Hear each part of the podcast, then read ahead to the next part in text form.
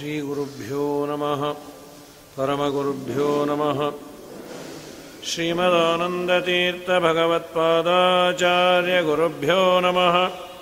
हरिः ॐ आपादमौलिपर्यन्तं गुरूणामाकृतिं स्मरेत्तेन विघ्नाः प्रणश्यन्ति। सिद्ध्यन्ति च मनोरथाः। सृष्टिश्चित्यप्येयः नियतिदृशितमो बन्धमोक्षाश्च यस्मात् अस्य श्रीब्रह्मरुद्रप्रभृति सुरनरद्वीषशत्रात्मकस्य विष्णोर्व्यस्ताः समस्ताः सकलगुणनिधिः सर्वदोषव्यपेतः पूर्णानन्दो व्ययो यो गुरुरपि परमश्चिन्तयेतं महान्तम् जन्माद्यस्य यतोऽन्वयातितरतश्चार्थे स्वभिघ्नस्वराट्। तेने ब्रह्महृदायादिकवये मुख्यन्ते यं सूरयः। तेजोवारिमृदां यथा विनिमयो यत्र त्रिसर्गो मृषा धाम्ना स्वेन सदा निरश्चकुहकं सत्यं परं धीमहि। अभ्रमं भङ्गरहितं अजडं विमलं सदा। आनन्दतीर्थमतुलं भजे तापत्रयापहम्। चित्रैपदैश्च गम्भीरैर्वाक्यैर्मानैरखण्डितैः। गुरुभावं व्यञ्जयन्ती भाति श्रीजयतीर्थवाक्। अर्थिकल्पितकल्पोऽयं प्रत्यर्थिकजकेसरी व्यासतीर्थगुरुर्भूयात्। अस्मदिष्टार्थसिद्धये तपोविद्याविरक्त्यादिसद्गुणोगाकरानहं वंदे। हयग्रीवतयाश्रयान् प्रणमत्कामधेनुञ्च भजस्सुरतरूपमं श्रीभावबोधकृत्पादचिन्तामणिमुपास्महे पूज्याय राघवेन्द्राय। सत्यधर्मरताय च। भजतां कल्पवृक्षाय नमतां कामधेनमे स्वश्चस्त्वाषेढसताम् अखिलसन्मङ्गलानि भवन्तु। सम्यक् श्लोकैकश्रवणपठनमात्रेण वक्तुश्च ನಿಖಿಲ ಕಲಿಕೃತ ಕಲ್ಮಶಾಪನೋದನ ಪಟುತರೆ ಧರ್ಮಾಧಿಗಳ ಪುರುಷಾರ್ಥ ಸಾಧನೀಭೂತೆ ಶ್ರೀಮದ್ಭಾಗವತ ಮಹಾಪುರಾಣೇ ಅದ್ಯ ಕಥಾ ಪ್ರಾರಂಭೆ ಥತಿ ಕಿಂಚಿತ್ ಪೂರ್ವಕಥಾನುವಾದ. ವೈಕುಂಠದ ವರ್ಣನೆಯನ್ನು ಮಾಡಿ ಆದ ಮೇಲೆ ಬ್ರಹ್ಮದೇವರಿಗೆ ಭಗವಂತ ಹೇಳ್ದ, ನಿನ್ನ ತಪಸ್ಸಿನಿಂದ ನನಗೆ ಪ್ರೀತಿಯಾಗಿದೆ, ನಿನಗೊಂದು ದೊಡ್ಡ ಅಧಿಕಾರವನ್ನು ಕೊಡ್ತೇನೆ ಅಂತ. ಯಾವುದದು ಅಧಿಕಾರ ಅಂದರೆ ಅನಂತ ಜೀವರಾಶಿಗಳ ಒಳಗೆ ನಿಂತು ಪ್ರೇರಣೆ ಮಾಡೋದು. ನೋಡಿಕೊಳ್ಳೋದು ಅಂದರೆ ಕಷ್ಟ. ನಮ್ಮ ಮಾತು ಕೇಳಲಿಲ್ಲ ಅಂದರೆ ನಾವು ಅವನಿಗೆ ಅನಿವಾರ್ಯವಾಗಿ ಮಾಡು ಮಾಡು ಅನ್ನಬೇಕು ಅನಂತ ಜೀವರಾಶಿಗಳ ಒಳಗೆ ಇದ್ದು ಪ್ರೇರಣೆ ಮಾಡಿ ಅವರಿಂದ ಪುಣ್ಯವನ್ನೋ, ಪಾಪವನ್ನೋ ಅವರವರ ಕರ್ಮಾನುಸಾರವಾಗಿ ಮಾಡಿಸುವ ಮಹತ್ತತ್ವದ ಅಧಿಕಾರ. ಏನು ದೊಡ್ಡ ಅಧಿಕಾರ ಅದು. ಎಲ್ಲ ಜೀವನ ಮೇಲೆ ನಿಯಾಮಕರು, ಇವರ ಮೇಲೆ ನಿಯಾಮಕರು ಅಂದರೆ ಇಬ್ಬರೇ ಅವರ ಅಮ್ಮ ಅವರಪ್ಪ ನಾರಾಯಣ, ಲಕ್ಷ್ಮಿ ಬಿಟ್ಟು ಇನ್ಯಾರ್ಯಾರ್ಯಾರ್ಯಾರು ನಿಯಾಮಕರಿಲ್ಲ. ಎಲ್ಲ ದೇವತೆಗಳನ್ನು ನಿಯಮನೆ ಮಾಡುವ ದೊಡ್ಡ ಅಧಿಕಾರ. ಬ್ರಹ್ಮದೇವರು ಕೇಳೋದು. ಬಹಳ ಸಂತೋಷ, ದೊಡ್ಡ ಅಧಿಕಾರ ಕೊಡ್ತಾ ಇದೆ. ಭಗವಂತ ಇನ್ನೊಂದನ್ನು ಕೊಡುವಂತ ಅಲ್ಲ, ಇದಕ್ಕಿನ್ನ ಇನ್ನೇನು ಅಂದರು? ಏನೆಲ್ಲ, ನನಗೆ ಅಹಂಕಾರ ಬಾರದಂತೆ ಅನುಗ್ರಹ ಮಾಡು. ಸಾಮಾನ್ಯವಾಗಿ ರಾಜನಿಗೆ ತುಂಬ ಬೇಕಾದ ಭೃತ್ಯ ಅಂದರೆ ಜೊತೆಯಲ್ಲೇ ಅಹಂಕಾರವೂ ಬರುತ್ತಂತೆ. ಬ್ರಹ್ಮದೇವರಾಡುವ ಮಾತು.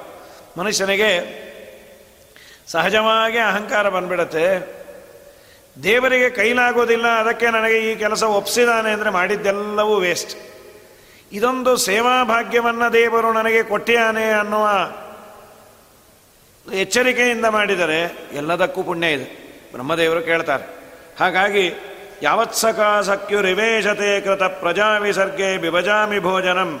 ಅವಿಕ್ಲವಸ್ಥೆ ಪರಿಕರ್ಮಣಿ ಸ್ಥಿತೋ ಮಾಮೇ ಸಮುನ್ನದ್ಧ ಮದೋಜಮಾನಿನಃ. ಭಗವಂತನಿಂದ ಅವತಾರ ಮಾಡಿದ್ದೇನೆ ನಾನು ದೇವರ ಮಗ ಅನ್ನುವ ಅಹಂಕಾರ ಬೇಡ. ಇದೊಂದು ದೇವರ ಸೇವೆ ಅನ್ನುವ ಭಾಗ್ಯವನ್ನು ಕೊಡು. ಹಾಗಾದರೆ ನಿನಗೆ ನಾನು ನಾಲ್ಕು ಶ್ಲೋಕ ಭಾಗವತವನ್ನು ಉಪದೇಶ ಮಾಡ್ತೀನಿ ಅಂದ. ಅಂದರೆ ಬ್ರಹ್ಮದೇವರಿಗೆ ಅಹಂಕಾರ ಬರೋದೇ ಇಲ್ಲ, ಯಾವಾಗಲೂ ದೇವರೇ ಮಾಡಿಸ್ತಾನೆ ಅನ್ನುವ ಎಚ್ಚರಿಕೆ ಇದೆ. ಅಂತೂ ದೇವರು ಒಂದು ಮಾತು ಹೇಳಿದ್ದೇನೆಂದರೆ, ಅಹಂಕಾರ ನಿನಗೆ ಕಮ್ಮಿ ಆಗಬೇಕು ಭಾಗವತ ಕೇಳೋದ್ರಿಂದ ಅಂತ. ಪ್ರಾಯ ಒಂದು ನಾಲ್ಕೈದು ಸಲ ಭಾಗವತ ಕೇಳಿದ್ರೆ ಅಹಂಕಾರ ಜೊತೆಗೆ ಬಂದಿರತ್ತೆ. ನಾವೇನ್ರಿ ಯಾರದು ಕುಡಿದು ಬಿಟ್ಟಿದ್ದೀವಿ ಅಂತ. ನಾಲ್ಕು ಶ್ಲೋಕ ಭಾಗವತವನ್ನು ಚತುಶ್ಲೋಕಿ ಭಾಗವತ ಅಂತ. ಅದರ ವಿಸ್ತಾರವೇ ಈ ವಿಸ್ತಾರವಾದ ಗ್ರಂಥೋ ಅಷ್ಟಾದಶ ಸಾಹಸ್ರಿ, ಹದಿನೆಂಟು ಸಾವಿರ ಗ್ರಂಥಗಳು ಅಂತ, ಶ್ಲೋಕ ಅಲ್ಲ. ಏಕೆಂದರೆ ಗದ್ದೆ ಇದೆ. ಗದ್ಯವನ್ನು ಶ್ಲೋಕ ಅಂತ ಕನ್ಸಿಡರ್ ಮಾಡಲಿಕ್ಕೆ ಆಗೋದಿಲ್ಲ ಅದಕ್ಕೆ ಮೂವತ್ತೆರಡು ಅಕ್ಷರಕ್ಕೆ ಒಂದು ಗ್ರಂಥ ಅಂತ. ಸಮಗ್ರ ಭಾಗವತದಲ್ಲಿ ಮೂವತ್ತೆರಡು ಮೂವತ್ತೆರಡು ಅಕ್ಷರಗಳನ್ನು ಕೌಂಟ್ ಮಾಡ್ತಾ ಹೋದರೆ ಹದಿನೆಂಟು ಸಾವಿರ ಅದು ಸಿಗತ್ತೆ. ಗ್ರಂಥೋ ಅಷ್ಟಾದಶ ಸಾಹಸ್ರಿ ಅದು ಯಾವುದು ಅಂದರೆ ನಾಲ್ಕು ಶ್ಲೋಕದ ವಿವರಣೆ ಅಂತ ಈ ನಾಲ್ಕು ಶ್ಲೋಕ ಪ್ರಧಾನವಾದ ಚತುಶ್ಲೋಕಿ ಭಾಗವತ ಅಂತ.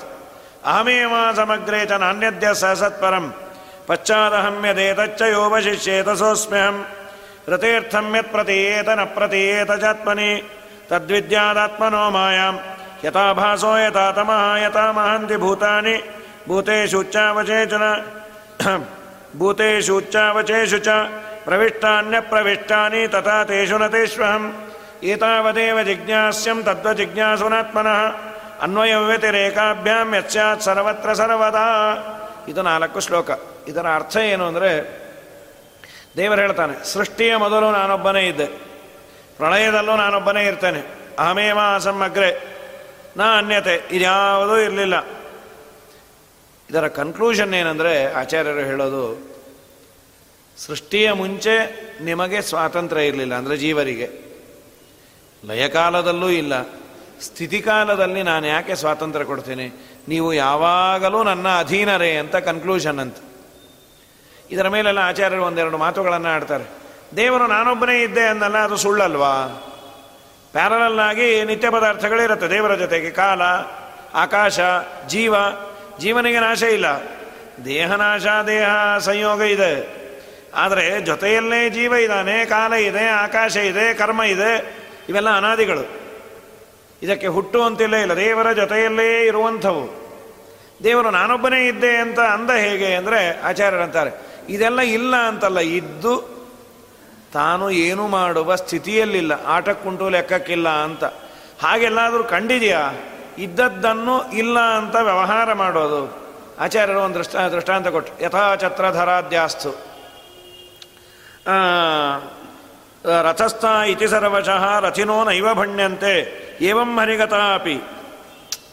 ಈಗ ಒಂದು ರಥೋತ್ಸವ ಆದಾಗ ಚೆನ್ನಾಗಿ ಕಾಣಲಿ ಅಂತ ರಥದ ಮೇಲೆ ಇಬ್ಬರು ದಂಡ ಹಿಡ್ಕೊಂಡು ನಿಂತಿರ್ತಾರೆ, ಚಾಮರ ಹಾಕ್ತಾ ಇರ್ತಾರೆ. ಅವ್ರ ಸಮೇತನೇ ರಥ ಎಳಿತಾರೆ.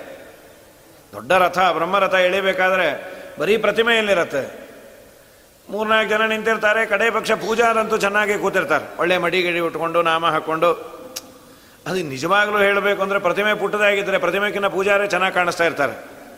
ಅಲ್ಲಿ ಪ್ರತಿಮೆ ಇದೆ ನಾವು ನಮಸ್ಕಾರ ಮಾಡ್ತೀವಿ ಅದು ಬೇರೆ.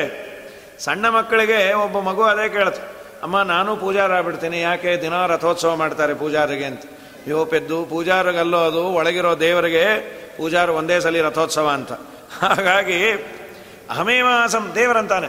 ಛತ್ರಚಾಮರವನ್ನು ಹಿಡಿದುಕೊಂಡವರ ಸಮೇತ ಈಗ ತಿರುಪತಿ ಬ್ರಹ್ಮೋತ್ಸವದಲ್ಲಿ ನೋಡ್ತೀವಲ್ಲ ಛತ್ರವನ್ನು ಹಿಡ್ಕೊಂಡಿರ್ತಾರೆ. ಪೂಜೆ ಮಂತ್ರ ಅದಕ್ಕೆ ಮಂಗಳಾರತಿ ಮಾಡಲಿಕ್ಕೆ. ಪ್ರತಿಮೆ ದೊಡ್ಡದು ಟಿ ವಿಯಲ್ಲೆಲ್ಲ ಕಾಣುತ್ತೆ. ಲೈವ್ ಕಾಣೋದಿಲ್ಲ ಅಲ್ಲಿ. ಟಿ ವಿಯಲ್ಲಿ ಚೆನ್ನಾಗಿ ಕಾಣುತ್ತೆ. ಲೈವಲ್ಲಿ ತುಂಬ ಕಷ್ಟ. ಆ ಪ್ರತಿಮೆ ಆದರೂ ಕಾಣುತ್ತೆ. ಒಳಗೆ ಬ್ರಹ್ಮೋತ್ಸವ, ಬ್ರಹ್ಮರಥದ ದಿವಸ ಅಥವಾ ಗರುಡೋತ್ಸವದ ದಿವಸ ಶ್ರೀನಿವಾಸ ಕಾಣೋದು ಕಷ್ಟನೇ ದೂರದಿಂದ. ಬೈನಾಕೆಲ್ಲರ್ ಇಟ್ಕೋಬೇಕು. ಇಲ್ಲ ಟಿ ವಿಯಲ್ಲಿ ಚೆನ್ನಾಗಿ ನೋಡಬಹುದು ಹಾಗಾಗಿ ಅಹಮೇವ ಸಮಗ್ರೆ. ನಾನೊಬ್ಬನೇ ಇದ್ದೆ ಅನ್ನೋದರ ಅಭಿಪ್ರಾಯ ಹೀಗೆ. ಕಾಲ, ಕರ್ಮ ಇವುಗಳು ಏನು ಮಾಡಬೇಕು ಅದನ್ನು ಮಾಡಿಲ್ಲ. ಕಾಲ ಇದೆಯಲ್ಲ, ಅದು ಪರಿಣಾಮವನ್ನು ಮಾಡಿಲ್ಲ. ಕರ್ಮ ಪುಣ್ಯ ಪಾಪಗಳನ್ನು ಕೊಡುವ ಯೋಗ್ಯತೆ ಇರಲಿಲ್ಲ. ಜೀವ ಜೀವನ ಮಾಡಿಲ್ಲ ಅದು ಆಕ್ಟಿವೇಟ್ ಆಗಿರಲಿಲ್ಲ ಅಂತ ತಣ್ಣಗೆ ಕೂತಿತ್ತು. ಈ ಅಭಿಪ್ರಾಯದಲ್ಲಿ ಇಲ್ಲ ಅಂದದ್ದೇ ವಿನಃ ಸರ್ವಥಾ ಇಲ್ಲ ಅಂತಲ್ಲ. ಆಮೇಲೆ ಈ ಜಗತ್ತಿನ ನಿರ್ಮಾಣದಿಂದ ನನಗೇನು ಪ್ರಯೋಜನ ಇಲ್ಲ. ಆದರೆ ಕೆಲವು ವಾದಿಗಳು ನನಗೂ ಇದರಿಂದ ಪ್ರಯೋಜನ ಇದೆ ಅಂತಾರೆ. ಅದು ತಪ್ಪದು. ನನಗೆ ಯಾವ ರೀತಿ ಪ್ರಯೋಜನ ಇಲ್ಲ ಅಂಥೇಳಿ ನಾನು ಎಲ್ಲ ಕಡೆ ವ್ಯಾಪಿಸಿ ಇದ್ದೇನೆ. ಈ ಪಂಚಭೂತಗಳು ನಮ್ಮ ಒಳಗೂ ಇದೆ, ನಮ್ಮಿಂದ ಆಚೆನೂ ಇದೆ. ಅಂದರೆ ನಾನು ಬೀಗೋ ಹಾಗಿಲ್ಲ. ಏ ಪಂಚಭೂತಗಳೇ, ನಾನಿಲ್ಲ ಅಂದರೆ ನೀವಿಲ್ಲ ಅಂತ. ನಿನ್ನನ್ನು ಬಿಟ್ಟು ನಾನಿದ್ದೀನಿ. ಹಾಗೆ ದೇವರು ನನ್ನ ಒಳಗೂ ಇದ್ದಾನೆ, ನನ್ನಿಂದ ಆಚೆನೂ ಇದ್ದಾನೆ. ಅದಕ್ಕಾಗಿ ನಾನು ದೇವರ ಹೇಳೋ ಹಾಗಿಲ್ಲ. ನಾನಿಲ್ಲದೆ ನೀನಿಲ್ಲ ಅಂತ, ನಿನ್ನನ್ನು ಬಿಟ್ಟು ಇದ್ದೀನಿ ಮಗನೇ ಅಂತಾನೆ. ಅಂದರೆ ದೇವರು ಯಾರ ಮೇಲೆ ಡಿಪೆಂಡ್ ಆಗಿಲ್ಲ ಅಂಥೇಳಿ ನನ್ನ ಆಭಾಸರು, ಆಭಾಸ ಅಂದರೆ ಪ್ರತಿಬಿಂಬರು. ಜೀವರೆಲ್ಲರೂ ನನ್ನ ಪ್ರತಿಬಿಂಬನು ನಾನು ಅವರ ಬಿಂಬ ಅಂಥೇಳಿ ದೇವರು ಇದನ್ನು ಹೇಳಿದ. ಇದಾದ ಮೇಲೆ ಹತ್ತು ಲಕ್ಷಣಗಳು. ಪುರಾಣ ಅಂತ ಕರಿಬೇಕಾದ್ರೆ ಈ ಹತ್ತು ಇರಬೇಕಂತ. ಯಾವುದೇ ಪುರಾಣ ಅದು ಇಲ್ಲಿ ಏನೇನು ಹೇಳ್ತಾರೆ ಅಂತ ಅದನ್ನು ಹೇಳ್ತಾರೆ. ಅತ್ರ ಸರ್ಗೋ ವಿಸರ್ಗಚ್ಚ ಸರ್ಗ ಅಂದರೆ ಸೃಷ್ಟಿ. ವಿಸರ್ಗ, ಬ್ರಹ್ಮಾಂಡದ ಒಳಗಿನ ಸೃಷ್ಟಿ. ಆದಮೇಲೆ ಸ್ಥಾನಂ. ಅವರವರು ಮಾಡಿದ ಕೆಲಸಕ್ಕೆ ತಕ್ಕಾಗಿ ಸ್ಥಾನವನ್ನು ಕೊಡೋದು. ಪೋಷಣಂ. ಭಕ್ತಿಗೆ ತಕ್ಕಾಗಿ ಅವರನ್ನು ಪೋಷಣೆ ಮಾಡೋದು. ಊತಯ. ಊತಿ ಅಂದರೆ ಅನಾದಿ ಕರ್ಮದ ವಾಸನೆ. ಕರ್ಮವನ್ನು ಅವರಿಗೆ ಇಟ್ಟು ಅದನ್ನು ಸಂರಕ್ಷಣೆ ಮಾಡೋದು. ಮನ್ವಂತರ, ಮನುಗಳ ಕಾಲ. ಈಶಾನುಕಥ, ದೇವರ ಅವತಾರಗಳ ಕಥೆ. ನಿರೋಧ ಅಂದರೆ ಲಯವನ್ನು ಮಾಡೋದು. ಮುಕ್ತಿ ಅನ್ಯಥಾ ರೂಪಂ ಹಿತ್ವಾ ಸ್ವರೂಪೇಣ ವ್ಯವಸ್ಥಿತಿ ಮುಕ್ತಿ ಅನ್ನೋ ಸ್ಟೇಟ್ಮೆಂಟನ್ನು ಭಾಗವತವೇ ಹೇಳುತ್ತೆ. ಏನು ಮುಕ್ತಿ ಅಂದರೆ? ನಾವು ನಾವಾಗೋದು ಮುಕ್ತಿ ಅಂತ. ಈಗ ನಾವೇನಾಗಿದ್ದೇವೆ? ನಾವೇನು ಅನ್ನೋದೇ ಗೊತ್ತಿಲ್ಲ. ನಿಜವಾಗಲೂ ಯೋಗ್ಯ ಜೀವರ, ಸಾತ್ವಿಕ ಜೀವರ ಸ್ವರೂಪ ಜ್ಞಾನ ಆನಂದವೇ ಅಂತ. ಆದರೆ ಅದು ಅನುಭವಕ್ಕೆ ಬಂದಿಲ್ಲ ಈಗ. ನಾನು ದುಃಖಿ, ನಾನು ತುಂಬ ಕಷ್ಟಪಡ್ತಾ ಇದ್ದೇನೆ ಅಂತಾನೇ ಇದೆ.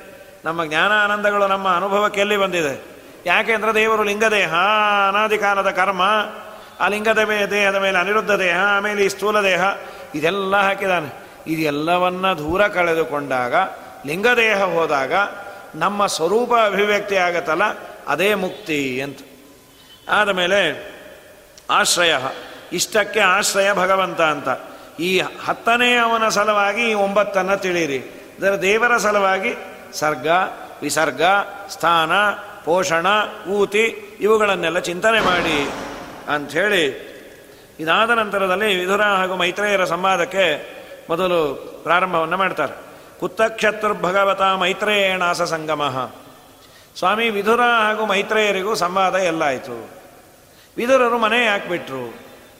ಯದಾತು ರಾಜ ಸಸುತಾನ ಸಾಧುನ್ ಪುಷ್ಟನ್ನ ಧರ್ಮೇಣ ವಿನಷ್ಟ ದೃಷ್ಟಿ ಭ್ರಾತೃಯವಿಷ್ಟಸ್ಯ ಸುತಾನ್ ವಿಬಂಧುನ್ ಪ್ರವೇಕ್ಷ ಲಾಕ್ಷ ಭವನೇ ದದಾಹ. ಒಂದಿಷ್ಟು ಕಾರಣವನ್ನು ಹೇಳ್ತಾರೆ.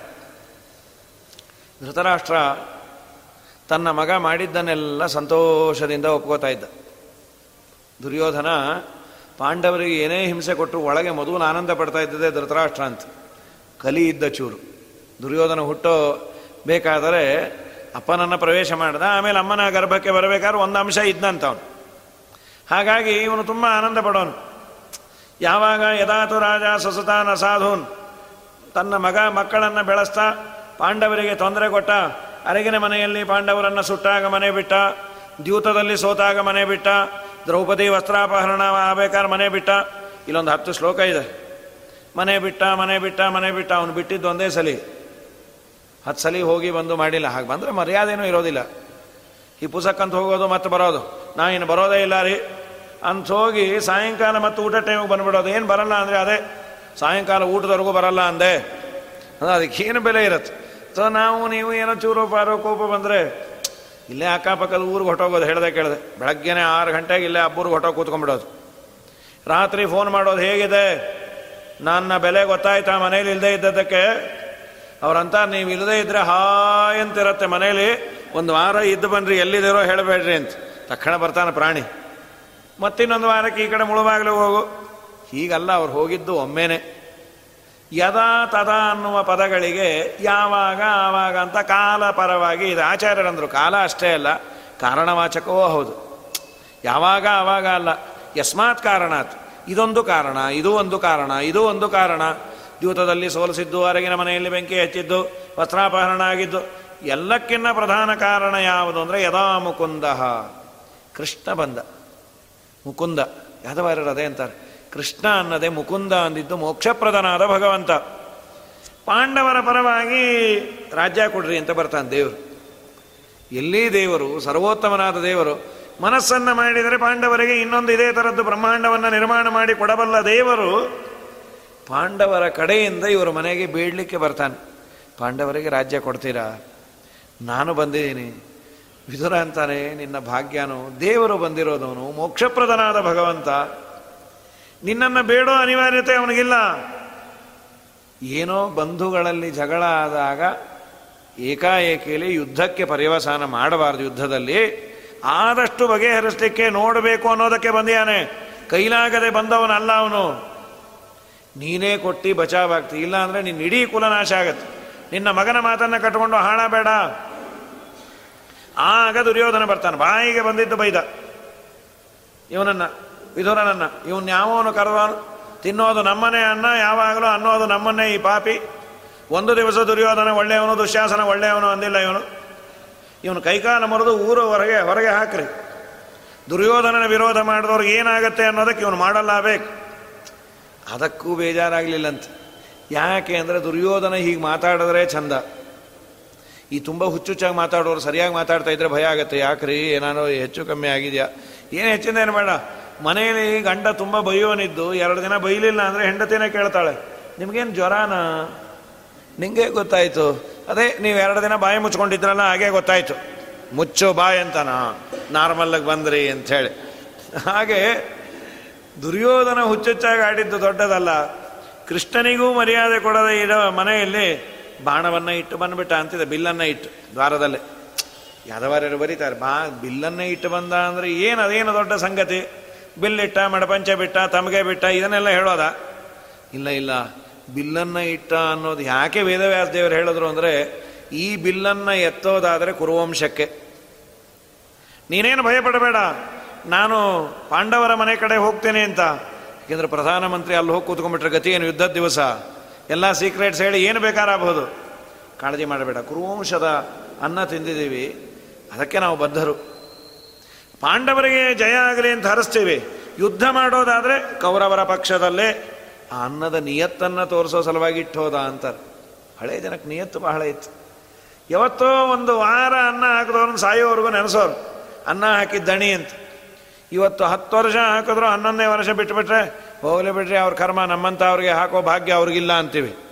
ಇದು ಮನುಷ್ಯನ ದೌರ್ಬಲ್ಯ ಇದು. ಅವನು ಕೋಟ್ಯಾಧಿಪತಿ ಆದರೂ ಅನ್ನ ಹಾಕಿದವನು ಸಾಮಾನ್ಯ ಆಗಿದ್ರು, ಕೋಟ್ಯಾಧಿಪತಿ ಬಂದು ಹೀಗೆ ನಿಲ್ಲೋನಂತ. ನಮ್ಗೆ ಅನ್ನ ಹಾಕಿದ್ದ ಅಣಿಯಪ್ಪ ಅವರು, ಅನ್ನ ಹಾಕಿದವನು ಒಬ್ಬ ತಂದೆ ಅಂತ ಇದೆ. ಆರು ಜನ ತಂದೆ ಅಂದರೆ ಅನ್ನ ಹಾಕಿದವನು. ಆಪತ್ತು ಬಂದಾಗ ಅನ್ನ ಹಾಕಿದವನು ಒಬ್ಬ ತಂದೆ ಅಂತ ಆರು ಜನ ತಂದೆ ಇರು ಅಂತಾರೆ. ಹಡದವನು, ಆಮೇಲೆ ಹೆಣ್ಣು ಕೊಟ್ಟವನು ಆಪತ್ತು ಕಾಲದಲ್ಲಿ ಅನ್ನ ಹಾಕಿದವನು, ಆಮೇಲೆ ಅನ್ನದಾತ ಭಯ, ಆಮೇಲೆ ಭಯದಿಂದ ಸಂರಕ್ಷಣೆ ಮಾಡಿದವನು, ಜನಿತಾಚ ಉಪನೇತಾಚ. ಜನಿತ ಉಪನಯನ ಮಾಡಿದವನು ಹೀಗೆ ಆರು ಜನ ತಂದೆ ಅಂತ. ಇದಾದ ಮೇಲೆ ಎಲ್ಲರಿಗೂ ಇರಬೇಕು ಅಂತಿಲ್ಲ. ಅವ್ರ ಅಪ್ಪ, ಅಮ್ಮನ ಮಡಿಲಲ್ಲೇ, ಒಡಿಲಲ್ಲೇ ಬಿಡಿದ್ರೆ ಅನ್ನ ಹಾಕೋದು ಪ್ರಶ್ನೆನೇ ಬರೋದಿಲ್ಲ ಬೇರೆಯವರು. ಇದಾದ ಮೇಲೆ ಅವ್ರು ಏನು ಮಾಡಿಬಿಟ್ರು, ಮನೆ ಬಿಟ್ಟು ಬಂದರು. ಪ್ರಭಾಸಕ್ಕೆ ಬಂದಾಗ ಒಂದಿಷ್ಟು ಜನ, ಪ್ರಭಾಸ ಕ್ಷೇತ್ರ ಇದೆಯಲ್ಲ, ಅಲ್ಲಿ ಎಲ್ಲ ನಾಶ ಆದರು, ಪಾಂಡವರು, ಯಾದವರೆಲ್ಲ ನಾಶ ಆದರು ಅಂತ ಸುದ್ದಿ ಕೇಳಿದ್ರು. ಸ್ವಲ್ಪ ಅರ್ಧಂಬರ್ಧ ಕೇಳಿತ್ತು. ಯಮುನಾ ತೀರದಲ್ಲಿ ಉದ್ದವರ ಭೇಟಿ ಆದಾಗ ಪೂರ್ಣ ಕೇಳಿದ್ರು. ಆಚಾರ್ಯರು ಇಲ್ಲೊಂದು ಬಗೆಹರಿಸ್ತಾರೆ ಇವರು ಮನೆ ಬಿಟ್ಟಾಗ ವಿದುರರು ಇನ್ನೂ ಯುದ್ಧವೇ ಆಗಿಲ್ಲ. ಎಲ್ಲ ಇದ್ದರು ಇಲ್ಲಿ ನೋಡಿದ್ರೆ ಎಲ್ಲ ನಾಶ ಆದರು ಅಂತ ಹೇಳ್ತಾ ಇದ್ದಾರಲ್ಲ ಹೇಗಿದು? ಈ ಘಟನೆ ಆದ ಮೂವತ್ತಾರು ವರ್ಷಕ್ಕೆ ನಾಶ ಆದದ್ದು. ಮತ್ತು ಹೇಗೆ ಹೇಳಿದ್ದಿದು?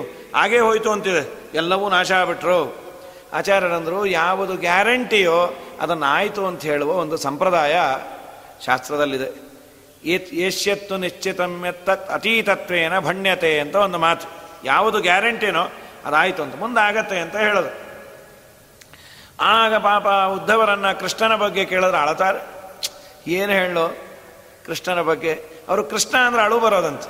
ಯಾಕೆ ಅಂದರೆ ಐದನೇ ವರ್ಷದಿಂದ ದೇವರು ಪೂಜೆ ಮಾಡಿದ ಮಹಾತ್ಮರು. ಪಂಚಹಾಯನೋ ಮಾತ್ರ ಪ್ರಾತರಾಶಾಯ ಯಾಚಿತ. ಅವರಮ್ಮ ಊಟಕ್ಕೆ ಬಾರೋ ಉದ್ಧವ, ತಿಂಡಿಗೆ ಬಾರೋ ಅಂದರೆ ಐದನೇ ವರ್ಷಕ್ಕೆ ಐದು ತಾಸು ದೇವರು ಪೂಜೆ ಮಾಡೋರಂತ್ರಿ.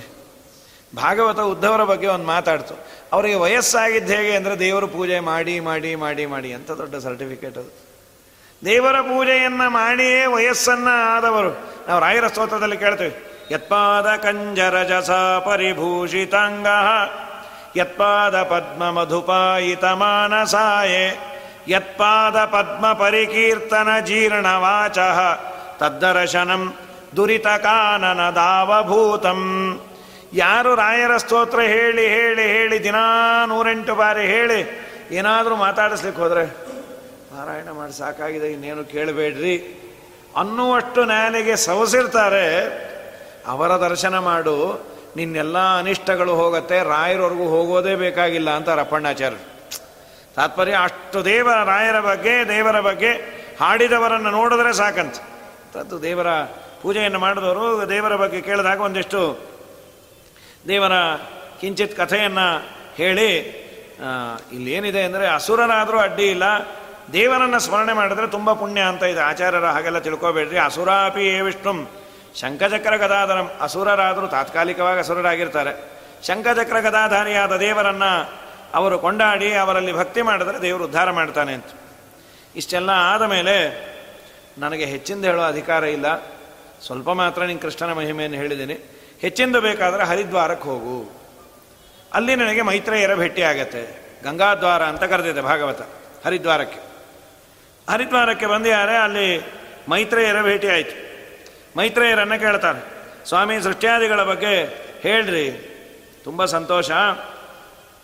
ನೀನು ಈ ಪ್ರಶ್ನೆ ಮಾಡಿದ್ದು ನನಗೇನು ಆಶ್ಚರ್ಯ ಅಲ್ಲ. ವೇದವ್ಯಾಸ ದೇವರ ಅನುಗ್ರಹದಿಂದ ಹುಟ್ಟಿದೋ ನೀನು. ಅಂಥೇಳಿ ಅವಶ್ಯ ಭಗವಂತನ ವಿಚಾರವನ್ನು ಹೇಳ್ತೇನೆ. ದೇವರು ಸೃಷ್ಟಿಯನ್ನು ಮಾಡಬೇಕು ಅಂತ ಅವ್ಯಕ್ತ ತತ್ವಕ್ಕೆ ಅಭಿಮಾನಿಯಾದ ಲಕ್ಷ್ಮೀದೇವಿಗೆ ಇಚ್ಛೆಯನ್ನು ಕೊಟ್ಟಂತೆ. ತ್ರಿಗುಣ ಮಾನೆಯವಳು ಸತ್ವ, ರಜಸ್ಸು, ತಮಸ್ಸು ಮೂರು ಗುಣಗಳನ್ನು ಬೆಳೆಸೋದೇ ಗುಣವೈಷಮ್ಯ ಅಂತ ಕರೀತಾರೆ. ಗುಣಗಳು ಸತ್ವರಜಸ್ತಮೋ ಗುಣಗಳನ್ನು ಬೆರೆಸೋದೇ ಸೃಷ್ಟಿ. ಅದರಿಂದ ಮಹತ್ತತ್ವ ಹುಟ್ಟಿತು ಇಲ್ಲಿ ಹುಟ್ಟಿತು ಅಂದ್ರೆ ಏನು ಗೊತ್ತಾ? ಸೂಕ್ಷ್ಮ ರೂಪದಲ್ಲಿ ಇರತ್ತಂತೆ. ಅದೇ ದೊಡ್ಡದಾಗೋದು. ಉಪಚಯ ಅಂತ ಕರೀತಾರೆ. ಈ ಕಾಳುಗಳಿದೆಯಲ್ಲ, ಅದನ್ನು ನೀರಲ್ಲಿ ಹಾಕಿದ್ರೆ ದಪ್ಪ ಆಗತ್ತಲ್ಲ. ಕಾಳು ಕಾಳಕ್ಕಿನ್ನ ಈ ಮಕ್ಕಳೇನೋ ತರೋರಪ್ಪ. ಇಷ್ಟಿಷ್ಟೇ ನೀರಲ್ಲಿ ಹಾಕಿದ್ರೆ ಇಷ್ಟೇ ದಪ್ಪ ಗೋಲಿ ಥರ ಆಗೋದು. ಅದೇನೋ ಬಾಲ್ಸ್ ಅಂತ. ಹಾಗೆ ಅದು ಇದನ್ನು ಇದಕ್ಕೆ ದೃಷ್ಟಾಂತ ಕೊಡ್ಬೋದು. ಪುಟ್ಟು ಪುಟ್ಟು ಇಷ್ಟೇ ಇಷ್ಟಿರುತ್ತದು ನೀರಲ್ಲಿ ಹಾಕಿದ್ರೆ ಇಷ್ಟಿಡ್ದಪ್ಪ ಅದು. ಅದೇನೋ ಅದು ಮನೆಯಲ್ಲಿದ್ದರೆ ಇದು ಬೇರೆ, ವಾಸ್ತು ಬಾಲ್ಸ್ ಅಂತೇನೋ ಕೆಲವರು ಅದನ್ನು ಇಟ್ಕೊಂಡಿದ್ದಾರೆ. ಏನು ವಾಸ್ತು ಮುಟ್ಲಿಕ್ಕೆ ಮೆತ್ತ ಮೆತ್ತಗಿರುತ್ತದೆ ಹೀಗಾಗಿ ಉಪಚಯ ಆಗೋದು. ಎಲ್ಲ ಇತ್ತು ಸೂಕ್ಷ್ಮ ರೂಪದಿಂದ ಉಪಚಯ ಆಯಿತು, ದೊಡ್ಡದಾಯಿತು ಅಂತ. ಮಹತ್ತತ್ವ. ಆ ಮಹತ್ತತ್ವಕ್ಕೆ ಅಭಿಮಾನಿಯಾದ ಬ್ರಹ್ಮದೇವರು, ಅದರಿಂದ ಅಹಂಕಾರ ತತ್ವ, ಅದರಿಂದ ಮೂರು ವಿಭಾಗ ಆಯಿತು. ವೈಕಾರಿಕ ಅಹಂಕಾರ, ತೈಜಸ ಅಹಂಕಾರ, ತಾಮಸ ಅಹಂಕಾರ ಅಂತ. ವೈಕಾರಿಕ ಅಹಂಕಾರದಿಂದ ದೇವತೆಗಳು, ತೈಜಸ ಅಹಂಕಾರದಿಂದ ಇಂದ್ರಿಯಗಳು, ಜ್ಞಾನೇಂದ್ರಿಯ, ಕರ್ಮೇಂದ್ರಿಯ. ತಾಮಸ ಅಹಂಕಾರದಿಂದ ಭೂತ ಸೂಕ್ಷ್ಮಗಳಿಂದ ಉಪಚಯ ಹೊಂದಿದ್ದು ಮೊದಲು ಶಬ್ದ, ಶಬ್ದದಿಂದ ಆಕಾಶ, ಆಮೇಲೆ ಸ್ಪರ್ಶ, ಸ್ಪರ್ಶದಿಂದ ವಾಯು, ಆಕಾಶದಿಂದ ವಾಯು, ವಾಯುವಿನಿಂದ ತೇಜಸ್ಸು, ತೇಜಸ್ಸಿನಿಂದ ನೀರು, ನೀರಿನಿಂದ ಪೃಥ್ವಿ. ನಮ್ಮ ಮಣಿಮಂಜರಿಯಲ್ಲಿ ಎಷ್ಟು ಚೆನ್ನಾಗಿ ಹೇಳಿದಾರೋ. ಆಕಾಶಾತ ಸದ್ವಾಯುಂ ವಾಯುಸ್ತೇಜೋ ವಿಜಯ ಜನತೆ. ತೇಜಸಸ್ಸಲಿಲಂ ತಸ್ಮಾತ್. ಪೃಥ್ವೀ ಮಸೃಜದ್ವಿಭು ಮಕ್ಕಳಿಗೆ ತಿಳಿಯಲಿ ಅಂತ ಪುಟ್ಟದಾಗಿ ಆ ಸೃಷ್ಟಿಕ್ರಮವನ್ನು ನಾರಾಯಣ ಪಂಡಿತರು ಹೇಳಿದ್ದಾರೆ. ಇದೆಲ್ಲ ಆದ ಮೇಲೆ ಅದಕ್ಕೆಲ್ಲ ಅಭಿಮಾನಿ ದೇವತೆಗಳು. ಅವ್ರಿಗೆಲ್ಲ ದೇವರು ಏನು ಮಾಡ್ದ? ತನ್ನ ದೇಹವನ್ನೇ ಬಿಟ್ಕೊಟ್ಟಂತೆ.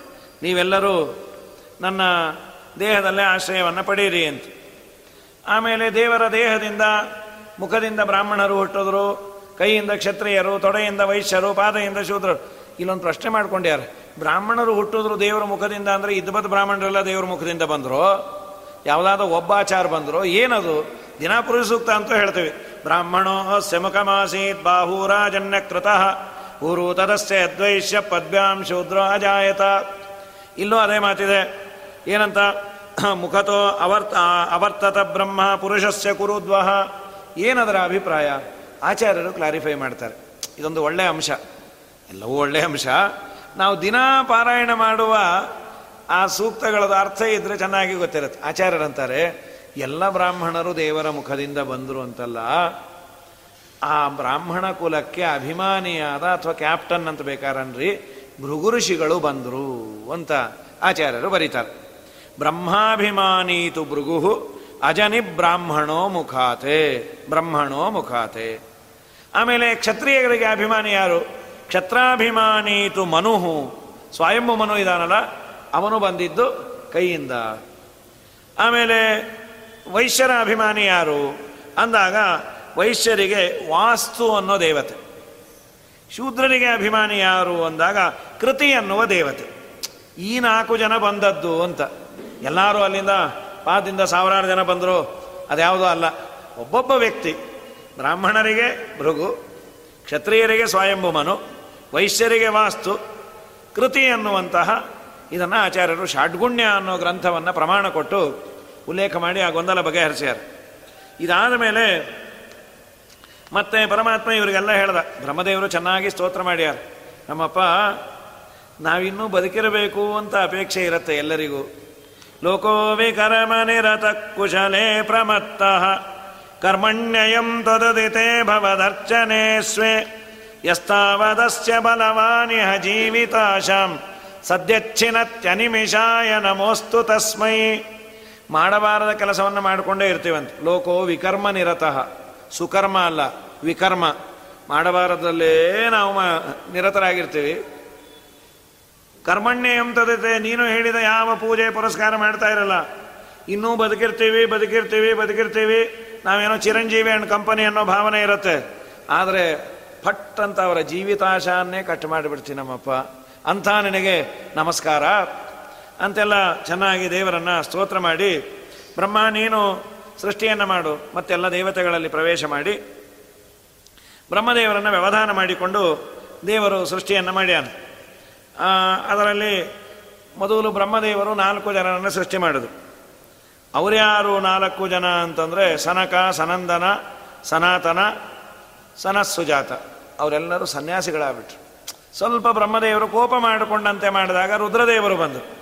ಅವ್ರು ಬರೋನೇ ನನಗೆ ಮದುವೆ ನನಗೆ ಹೆಂಡತಿ ನನಗೆ ಹೆಸರು ನನಗೆ ಹೆಂಡತಿ ಹೆಸರು ಹೆಂಡತಿ ಹೆಸರು. ಒಂದಿಷ್ಟು ಜನ ಹೆಂಡತಿಯರನ್ನು ಹೆಸರನ್ನು ಕೊಟ್ಟು ಸೃಷ್ಟಿ ಮಾಡುವಂಥ ಭೂತ ಪ್ರೇತ ಎಲ್ಲ ಸೃಷ್ಟಿ ಮಾಡಿಬಿಟ್ರು. ಇಲ್ಲಪ್ಪ ಅದೆಲ್ಲ ಬೇಡ, ಇರೋ ಜನನೇ ಕಮ್ಮಿ. ಇದ್ದವನು ಆ ಭೂತ ತಿಂದ್ರೆ ಏನು ಮಾಡೋದು ತಪಸ್ ಮಾಡು ಅಂದರು. ಆದ ಮೇಲೆ ಹತ್ತು ಜನ, ಮರೀಚಿ, ಅತ್ರಿ, ಅಂಗಿರಸ, ಪುಲಸ್ತ್ಯ, ಪುಲಹ, ಕ್ರತು, ವಸಿಷ್ಠ, ದಕ್ಷ, ನಾರದ. ಇವರನ್ನೆಲ್ಲ ಸೃಷ್ಟಿ ಮಾಡ್ಯಾರ. ಇದಕ್ಕೂ ಮುಂಚೆ ಒಂದು ಸೂಕ್ಷ್ಮವಾದ ಕಾಲದ ಪರಿಮಾಣವನ್ನು ಹೇಳಿ, ದ್ರವ್ಯ ಪರಿಮಾಣದ ಜೊತೆಗೆ, ಅಂದರೆ ದೇವರು ಕಾಲವನ್ನು ಮೀರಿ ನಿಂತವನು ಅಂತ. ಒಂದು ಕಾಲದ ಪರಿಮಾಣ. ನಾವು ಪಂಚಾಂಗ ಶ್ರವಣ ದಿನ ಕೇಳ್ತೀವಲ್ಲ? ಅದನ್ನೇ ಇಲ್ಲಿ ಹೇಳ್ತಾರೆ. ಒಂದು ಸೂಕ್ಷ್ಮವಾದ ಪದಾರ್ಥ. ಅದು ಇಲ್ಲಿ ಭಾಗವತ ಹೇಳಿರೋದು ಯಾವುದು ಅಂದರೆ, ಈ ಬೆಳಕಿಂಡಿಯಿಂದ ಬೆಳಕು ಬರಬೇಕಾದ್ರೆ ಬಿಸಿಲು ಬಿದ್ದಾಗ ಧೂಳುಗಳು ಪಾರ್ಟಿಕಲ್ಸ್ ಸಂಚಾರ ಆದಾಗ ಕಾಣ್ತಾ ಇರುತ್ತಲ್ಲ. ಗವಾಕ್ಷಿಯಿಂದ ಇನ್ನೂ ಹೇಳಬೇಕು ಅಂದರೆ, ಮೇಲೆ ಗವಾಕ್ಷಿ ಬಿಟ್ಟಾಗ. ಅದರ ಒಂದು ಸಣ್ಣ ಪಾರ್ಟಿಕಲ್ ಇದೆಯಲ್ಲ, ಅದನ್ನು ತ್ರೆಣುಕ ಅಂತ ಕರೀತಾರೆ. ತ್ರೆಣುಕ. ಅದನ್ನು ಆರು ಭಾಗ ಮಾಡಿದರೆ. ಆರು ಭಾಗ ಮಾಡಿದರೆ ಅದು ಒಂದು ಅಣುವಂತೆ. ಅದನ್ನು ಇನ್ನೂ ಅಣುವಿಗೂ ಅನಂತ ಭಾಗಗಳಿದೆ ಅಂತ ಆಚಾರ್ಯ ಹೇಳಿದ್ದಾರೆ. ಇದನ್ನು first atoms cannot be splitted ಅಂದಿದ್ದ Rutherford ಅನ್ನೋನು. ಈ ಆಟಮನ್ನು neither be created nor be destroyed ಅದು ರುದರ್ ಫೋರ್ಡ್ದು ಆಮೇಲೆ ಅಡ್ವಾನ್ಸ್ಮೆಂಟ್ ಬಂತು ನ್ಯೂಟನ್ನು. Atoms can be splitted into three parts proton neutron and electron ಅಂತ ಹೇಳಿ. ಅವನು ಕಂಡುಹಿಡಿದಿದ್ದೆ ಈ ಹಾಳು, ಈ ಬಾಂಬ್ ಬಂದಿದ್ದು. ಈ ಇಂಟು ಈ ಎಂ ಸಿ ಸ್ಕ್ವೇರೋ ಏನೋ ಬಂತಲ್ಲ ಅದು ನ್ಯೂಕ್ಲಿಯರ್ ಬಾಂಬ್ ಬಂದದ್ದೇ ಅದರಿಂದ. ಹಾಗಾಗಿ, ಅಂದರೆ ಅದರಿಂದ ತುಂಬ ಪ್ರಯೋಜನ ಇದೆ ಅಂದ್ಕೊಳ್ರಿ ಅವನ ಆ ಥಿಯರಿಯಿಂದ ಆ ಪರಮಾಣುವನ್ನು ಸ್ಪ್ಲಿಟ್ ಮಾಡಬಹುದು ಅಂತ ಕಂಡುಹಿಡ್ದ ಅವನಿಗೆಲ್ಲ ಬಹಳ ಬೆಲೆ ಮತ್ತು ಸೈನ್ಸಲ್ಲಿ ಅದು ತುಂಬ ದೊಡ್ಡ ಈಕ್ವೇಷನ್ನು ಉಪಯೋಗ ಬೀಳೋದು. ಶಾಸ್ತ್ರ ಹೇಳಿತು, ಪರಮಾಣುಗಳಿಗೂ ಅನಂತ ಪಾರ್ಟ್ ಮಾಡಬಹುದು ಅಂದರು ಆಚಾರ್ಯ, ಅನುವ್ಯಾಖ್ಯಾನದಲ್ಲಿ ಆಚಾರ್ಯರಂದರು ವೇದವ್ಯಾಸ ದೇವರಂದರು ಎಲ್ಲಿವರೆಗೂ ಹತ್ತು ದಿಕ್ಕುಗಳ ಸಂಬಂಧ ಇದೆ, ಅಲ್ಲಿವರೆಗೂ ಪೀಸ್ ಮಾಡ್ಕೊಂಡು ಹೋಗೋದು. ನಮಗೆ ಯೋಗ್ಯತೆ ಇಲ್ಲ ಅಂತ ಅಲ್ಲಿಗೆ ನಿಲ್ಲಿಸಿದೆ ಸೊ ಆ ಧೂಳಿನ ಆರನೇ ಒಂದು ಭಾಗ ಪರಮಾಣು. ಎರಡು ಸೇರಿದ್ರೆ ದ್ವಣುಕ. ಆ ಎರಡು ಇಂಟು ಮೂರು ಸೇರಿದ್ರೆ ತ್ರಿಣುಕ. ಅಲ್ಲಿಂದ ಹೇಳ್ತಾ ಬಂದು ನಾಲ್ಕು ಲಕ್ಷ ಮೂವತ್ತೆರಡು ಸಾವಿರ ವರ್ಷ. ಕಲಿಯುಗ ಎಂಟು ಲಕ್ಷ ಅರವತ್ನಾಲ್ಕು ಸಾವಿರ ವರ್ಷ. ದ್ವಾಪರ ಯುಗ. ಅದರಂತೆ ಹನ್ನೆರಡು ಲಕ್ಷ ತೊಂಬತ್ತಾರು ಸಾವಿರ ವರ್ಷ ತ್ರೇತಾಯುಗ. ಹದಿನೇಳು ಲಕ್ಷ ಇಪ್ಪತ್ತೆಂಟು ಸಾವಿರ ವರ್ಷ ಕೃತಯುಗ. ಇದೆಲ್ಲ ಸೇರಿ ನಲವತ್ತ್ಮೂರು ಲಕ್ಷದ ಇಪ್ಪತ್ತು ಸಾವಿರ ವರ್ಷ ಚತುರ್ಯುಗಗಳು ಎಂಟು ಸಾವಿರ ಅಂತ ನಾನ್ನೂರ ಮೂವತ್ತೆರಡು ಕೋಟಿ ವರ್ಷ ಆದರೆ ಬ್ರಹ್ಮದೇವರಿಗೆ ಒಂದು ಹಗಲು, ನಾನ್ನೂರ ಮೂವತ್ತೆರಡು ಕೋಟಿ ವರ್ಷ ನಮದಾದರೆ ಒಂದು ರಾತ್ರಿ. ಅಂತೂ ಎಂಟುನೂರ ಅರವತ್ನಾಲ್ಕು ಕೋಟಿ ವರ್ಷ ನಮ್ಮದಾದರೆ ಬ್ರಹ್ಮದೇವರಿಗೆ ಒಂದು ದಿವಸ. ಇಂಟು ಮುನ್ನೂರ ಅರವತ್ತು ಈಕ್ವಲ್ಸ್ ಒಂದು ವರ್ಷ. ಇಂಟು ಹಂಡ್ರೆಡ್ ಅದು ಪರಕಾಲ. ಇದು ದೇವರಿಗೇನು? ಕಣ್ಣು ಮುಚ್ಚಿ ಕಣ್ಣು ತೆಗೆಯೋ ಕಾಲ ಅಂತ್ರಿ. ಬ್ರಹ್ಮದೇವರ ನೂರು ವರ್ಷ, ದೇವರು ಸುಮ್ಮನೆ ಈ ಕಣ್ಣು ಮುಚ್ಚಿ. ಊಹೆ ಮಾಡಲಿಕ್ಕಾಗಲ್ಲ. ಕಾಲಾಂತರ್ಗತ ಕಾಲ ನಿಯಾಮಕ ಕಾಲ ವಿಲಕ್ಷಣ ಕಾಲನದ. ಎಲ್ಲ, ಎಲ್ಲವನ್ನು ಮೀರಿ ನಿಂತವನು ದೇವರು ಅಂತ. ಇದಾದ ಮೇಲೆ ಬ್ರಹ್ಮದೇವರು ಎಲ್ಲಿ ನೋಡಿದ್ರು ಕಮ್ಮಿ ಇತ್ತು. ಆಗ ಸ್ವಯಂಭು ಮನು ಶತರೂಪಾದೇವಿಯನ್ನು ಸೃಷ್ಟಿ ಮಾಡಿ, ನೀವು ಮೈಥುನ ಕ್ರಮದಿಂದ ಸೃಷ್ಟಿ ಮಾಡಿ ಅಂದರು. ಅವರಂದರು ನಮಗೊಂದು ಸೈಟ್ ಬೇಕಲ್ಲ, ಭೂಮಿ ಇರಲಿಲ್ಲ. ಪ್ರಳಯ ನೀರಿನಲ್ಲಿ ಮುಳುಗಿತ್ತು.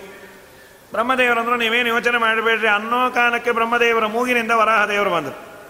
ಅದಕ್ಕೆ ಬ್ರಹ್ಮದೇವರು ವರಾಹದೇವರಿಗೆ ಅಪ್ಪ ಅಂತವ್ರು. ದೊಡ್ಡದಾಗಿ ಬೆಳೆದರು. ಸ್ವಾಮಿ, ಭೂಮಿ ಬೇಕು. ಆಯ್ತು ನಾ ಅಂತ ಅಂಥೇಳಿ ಭೂಮಿಯನ್ನು ತಂದಿಟ್ರು. ಆಗ ಒಬ್ಬ ಹಿರಣ್ಯಾಕ್ಷ ಅಂತ, ಅವನು ಬ್ರಹ್ಮದೇವರ ಮಗನೇ, ಆದಿ ಹಿರಣ್ಯಾಕ್ಷ ಅಂತ ಅವನನ್ನು ಕೊಂದು ಭೂಮಿಯನ್ನು ತಂದಿಟ್ಟು ಇವ್ರು ಕೇಳೋದು ಕೇಳಿದ್ರು, ಇನ್ನೊಬ್ಬ ಹಿರಣ್ಯಾಕ್ಷ ಅಂತಿದಾನಲ್ಲ, ಅವನದು ಕತೆ ಹೇಳಿಬಿಟ್ರಿ ನಾವು ನೆನಪು ಬಂದಾಗೆ. ಯಾರವನು? ಅವನು ಹಿರಣ್ಯಾಕ್ಷ ಹಿರಣ್ಯ ಕಶ್ಯಪು ಬ್ರದರ್ಸಲ್ಲಿ ಒಬ್ಬ. ಅವನ ಕಥೆ ಏನು? ಅದು ಹೇಳ್ತೀವಿ, ಕೇಳು ಅಂತ ಹೇಳಿ ಮತ್ತೆ ವೈಕುಂಠದ ಬಗ್ಗೆ ಹೇಳ್ತಾರೆ. ಪರಮಾತ್ಮನ ಮನೆಗೆ ಒಂದು ಮಾತಂದ್ಯಾರು? ಈಗ ಕೆಲವರು ವಾದ. ನೋಡ್ರಿ, ನಾವು ಏಕಾದಶಿ, ಚಾತುರ್ಮಾಸ್ಯ ಇದನ್ನು ಕೈಲಾದ್ರೆ ಮಾಡ್ತೀವಿ, ಇಲ್ಲಾಂದ್ರೆ ಇಲ್ಲ, ಅದು ಬಿಡ್ರಿ. ಯಾರ ಸುದ್ದಿಗೆ ಹೋಗೋದಿಲ್ಲಪ್ಪ. ಈಗ ನೀವು ಪಾರಾಯಣ ಮಾಡಿದ್ರೆ ಪುಣ್ಯ ಪುರಾಣಕ್ಕೆ ಬಂದರೆ ಪುಣ್ಯ, ನದಿಯಲ್ಲಿ ಸ್ನಾನ ಮಾಡಿದ್ರೆ ಪುಣ್ಯ, ಎಲ್ಲ ಹೇಳ್ತೀರಿ. ನಮಗೆ ಪುಣ್ಯ ಬೇಡ. ಬೇಡ, ಈ ಜನ್ಮದಲ್ಲಿ ಪುಣ್ಯ ಬೇಡ. ನಮ್ಮ ಪಾಡಿಗೆ ನಾವು ಮನೇಲಿ ಟಿ ವಿ ನೋಡ್ಕೊಂಡಿರ್ತೀವಿ. ನಾವು ಪಾಪ ಅಂತೂ ಬರಲ್ಲಲ್ಲ. ಐವಾರಕ್ಕೆ ವಿದ್ಯೆ ಮೂಲೆಯದು ಗರ್ವ ಮೂಲೆಯದು ಪುಣ್ಯನೂ ಇಲ್ಲ, ಪಾಪನೂ ಇಲ್ಲ. ತಣ್ಣಗಿರ್ತೀವಿ. ಹಾಗಲ್ಲ ಅಂತ ದೇವರದು ನೆಗೆಟಿವ್ ಪಾಯಿಂಟ್ಸ್ ಅಂತೆ. ಇಲ್ಲೊಂದು ಮಾತಾಡ್ತಾನೆ ದೇವರು, ನಿನಗೆಲ್ಲ ಫೆಸಿಲಿಟಿಯನ್ನು ಕೊಟ್ಟಿದ್ದು ದೇಹ, ಇಂದ್ರಿಯ, ಕಣ್ಣು, ಕಿವಿ, ಮೂಗು, ಬಾಯಿ, ಮಾತು, ಎಲ್ಲ ಕೊಟ್ಟಿದ್ದು ನಿನ್ನಿಷ್ಟ ಬಂದಾಗಿರ್ಲಿಕ್ಕಲ್ಲ.